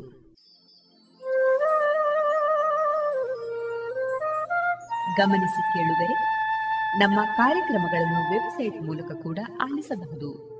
ನಮ್ಮ ವೆಬ್ಸೈಟ್ ವಿಳಾಸ W W W radio Panchajanya dot com. ಇಲ್ಲಿ ಆಲ್ಕೈಸ್ನ ಭಾಗಕ್ಕೆ ಹೋಗಿ ಕ್ಲಿಕ್ ಮಾಡಿದರೆ ಹಳೆ ಕಾರ್ಯಕ್ರಮಗಳನ್ನು ಕೂಡ ಆಲಿಸಬಹುದು. ಜೊತೆಗೆ ನಮ್ಮ ಪ್ರಸಾರವನ್ನು ಆಪ್ ಮೂಲಕವೂ ಕೇಳಬಹುದು. ಪ್ಲೇಸ್ಟೋರ್ನಲ್ಲಿ ಪಾಂಚಜನ್ಯ ಸರ್ಚ್ ಮಾಡಿ, ಡೌನ್ಲೋಡ್ ಮಾಡಿಕೊಂಡು ತಮ್ಮ ಮೊಬೈಲ್ಗಳಿಗೆ ಇನ್ಸ್ಟಾಲ್ ಮಾಡಿದರೆ ರೇಡಿಯೋ ಪ್ರಸಾರದ ಕಾರ್ಯಕ್ರಮವನ್ನು ನೀವು ಆಲಿಸಬಹುದು. ನಮ್ಮ ಪ್ರಸಾರದ ಬಗೆಗೆ ನಿಮ್ಮ ಅಭಿಪ್ರಾಯಗಳನ್ನು ಹಂಚಿಕೊಳ್ಳಲು ನಮ್ಮ ವಿಳಾಸ ರೇಡಿಯೋ ಪಾಂಚಜನ್ಯ ತೊಂಬತ್ತು ಬಿಂದು ಎಂಟು ಎಫ್ಎಂ ಸಮುದಾಯ ಬಾನುಲಿ ಕೇಂದ್ರ, ನೆಹರು ನಗರ, ಪುತ್ತೂರು. ನಮ್ಮ ದೂರವಾಣಿ ಸಂಖ್ಯೆ ಸೊನ್ನೆ ಎಂಟು ಎರಡು ಐದು ಒಂದು, ಎರಡು ಒಂಬತ್ತು ಎಂಟು ನಾಲ್ಕು ಒಂಬತ್ತು ಒಂಬತ್ತು. ಇಮೇಲ್ ವಿಳಾಸ radio Panchajanya at Gmail dot com. ನಮ್ಮ ವಿಳಾಸ ಮತ್ತೊಮ್ಮೆ ರೇಡಿಯೋ ಪಾಂಚಜನ್ಯ ತೊಂಬತ್ತು ಬಿಂದು ಎಂಟು ಎಫ್ಎಂ ಸಮುದಾಯ ಬಾನುಲಿ ಕೇಂದ್ರ, ನೆಹರು ನಗರ, ಪುತ್ತೂರು. ನಮ್ಮ ದೂರವಾಣಿ ಸಂಖ್ಯೆ ಸೊನ್ನೆ ಎಂಟು ಎರಡು ಐದು ಒಂದು, ಎರಡು ಒಂಬತ್ತು ಎಂಟು ನಾಲ್ಕು ಒಂಬತ್ತು ಒಂಬತ್ತು. ಇಲ್ಲಿಗೆ ಈ ಹೊತ್ತಿನ ಪ್ರಸಾರ ಕಾರ್ಯಕ್ರಮವನ್ನ ಮುಕ್ತಾಯಗೊಳಿಸುತ್ತಿದ್ದೇವೆ. ಆತ್ಮೀಯ ಕೇಳುಗರಿಗೆಲ್ಲ ರೇಡಿಯೋ ಪಾಂಚಜನ್ಯದ ಬಳಗದ ಪರವಾಗಿ ನಾನು ತೇಜಸ್ವಿ ರಾಜೇಶ್ ಮಾಡುವ ಅನಂತ ವಂದನೆಗಳು.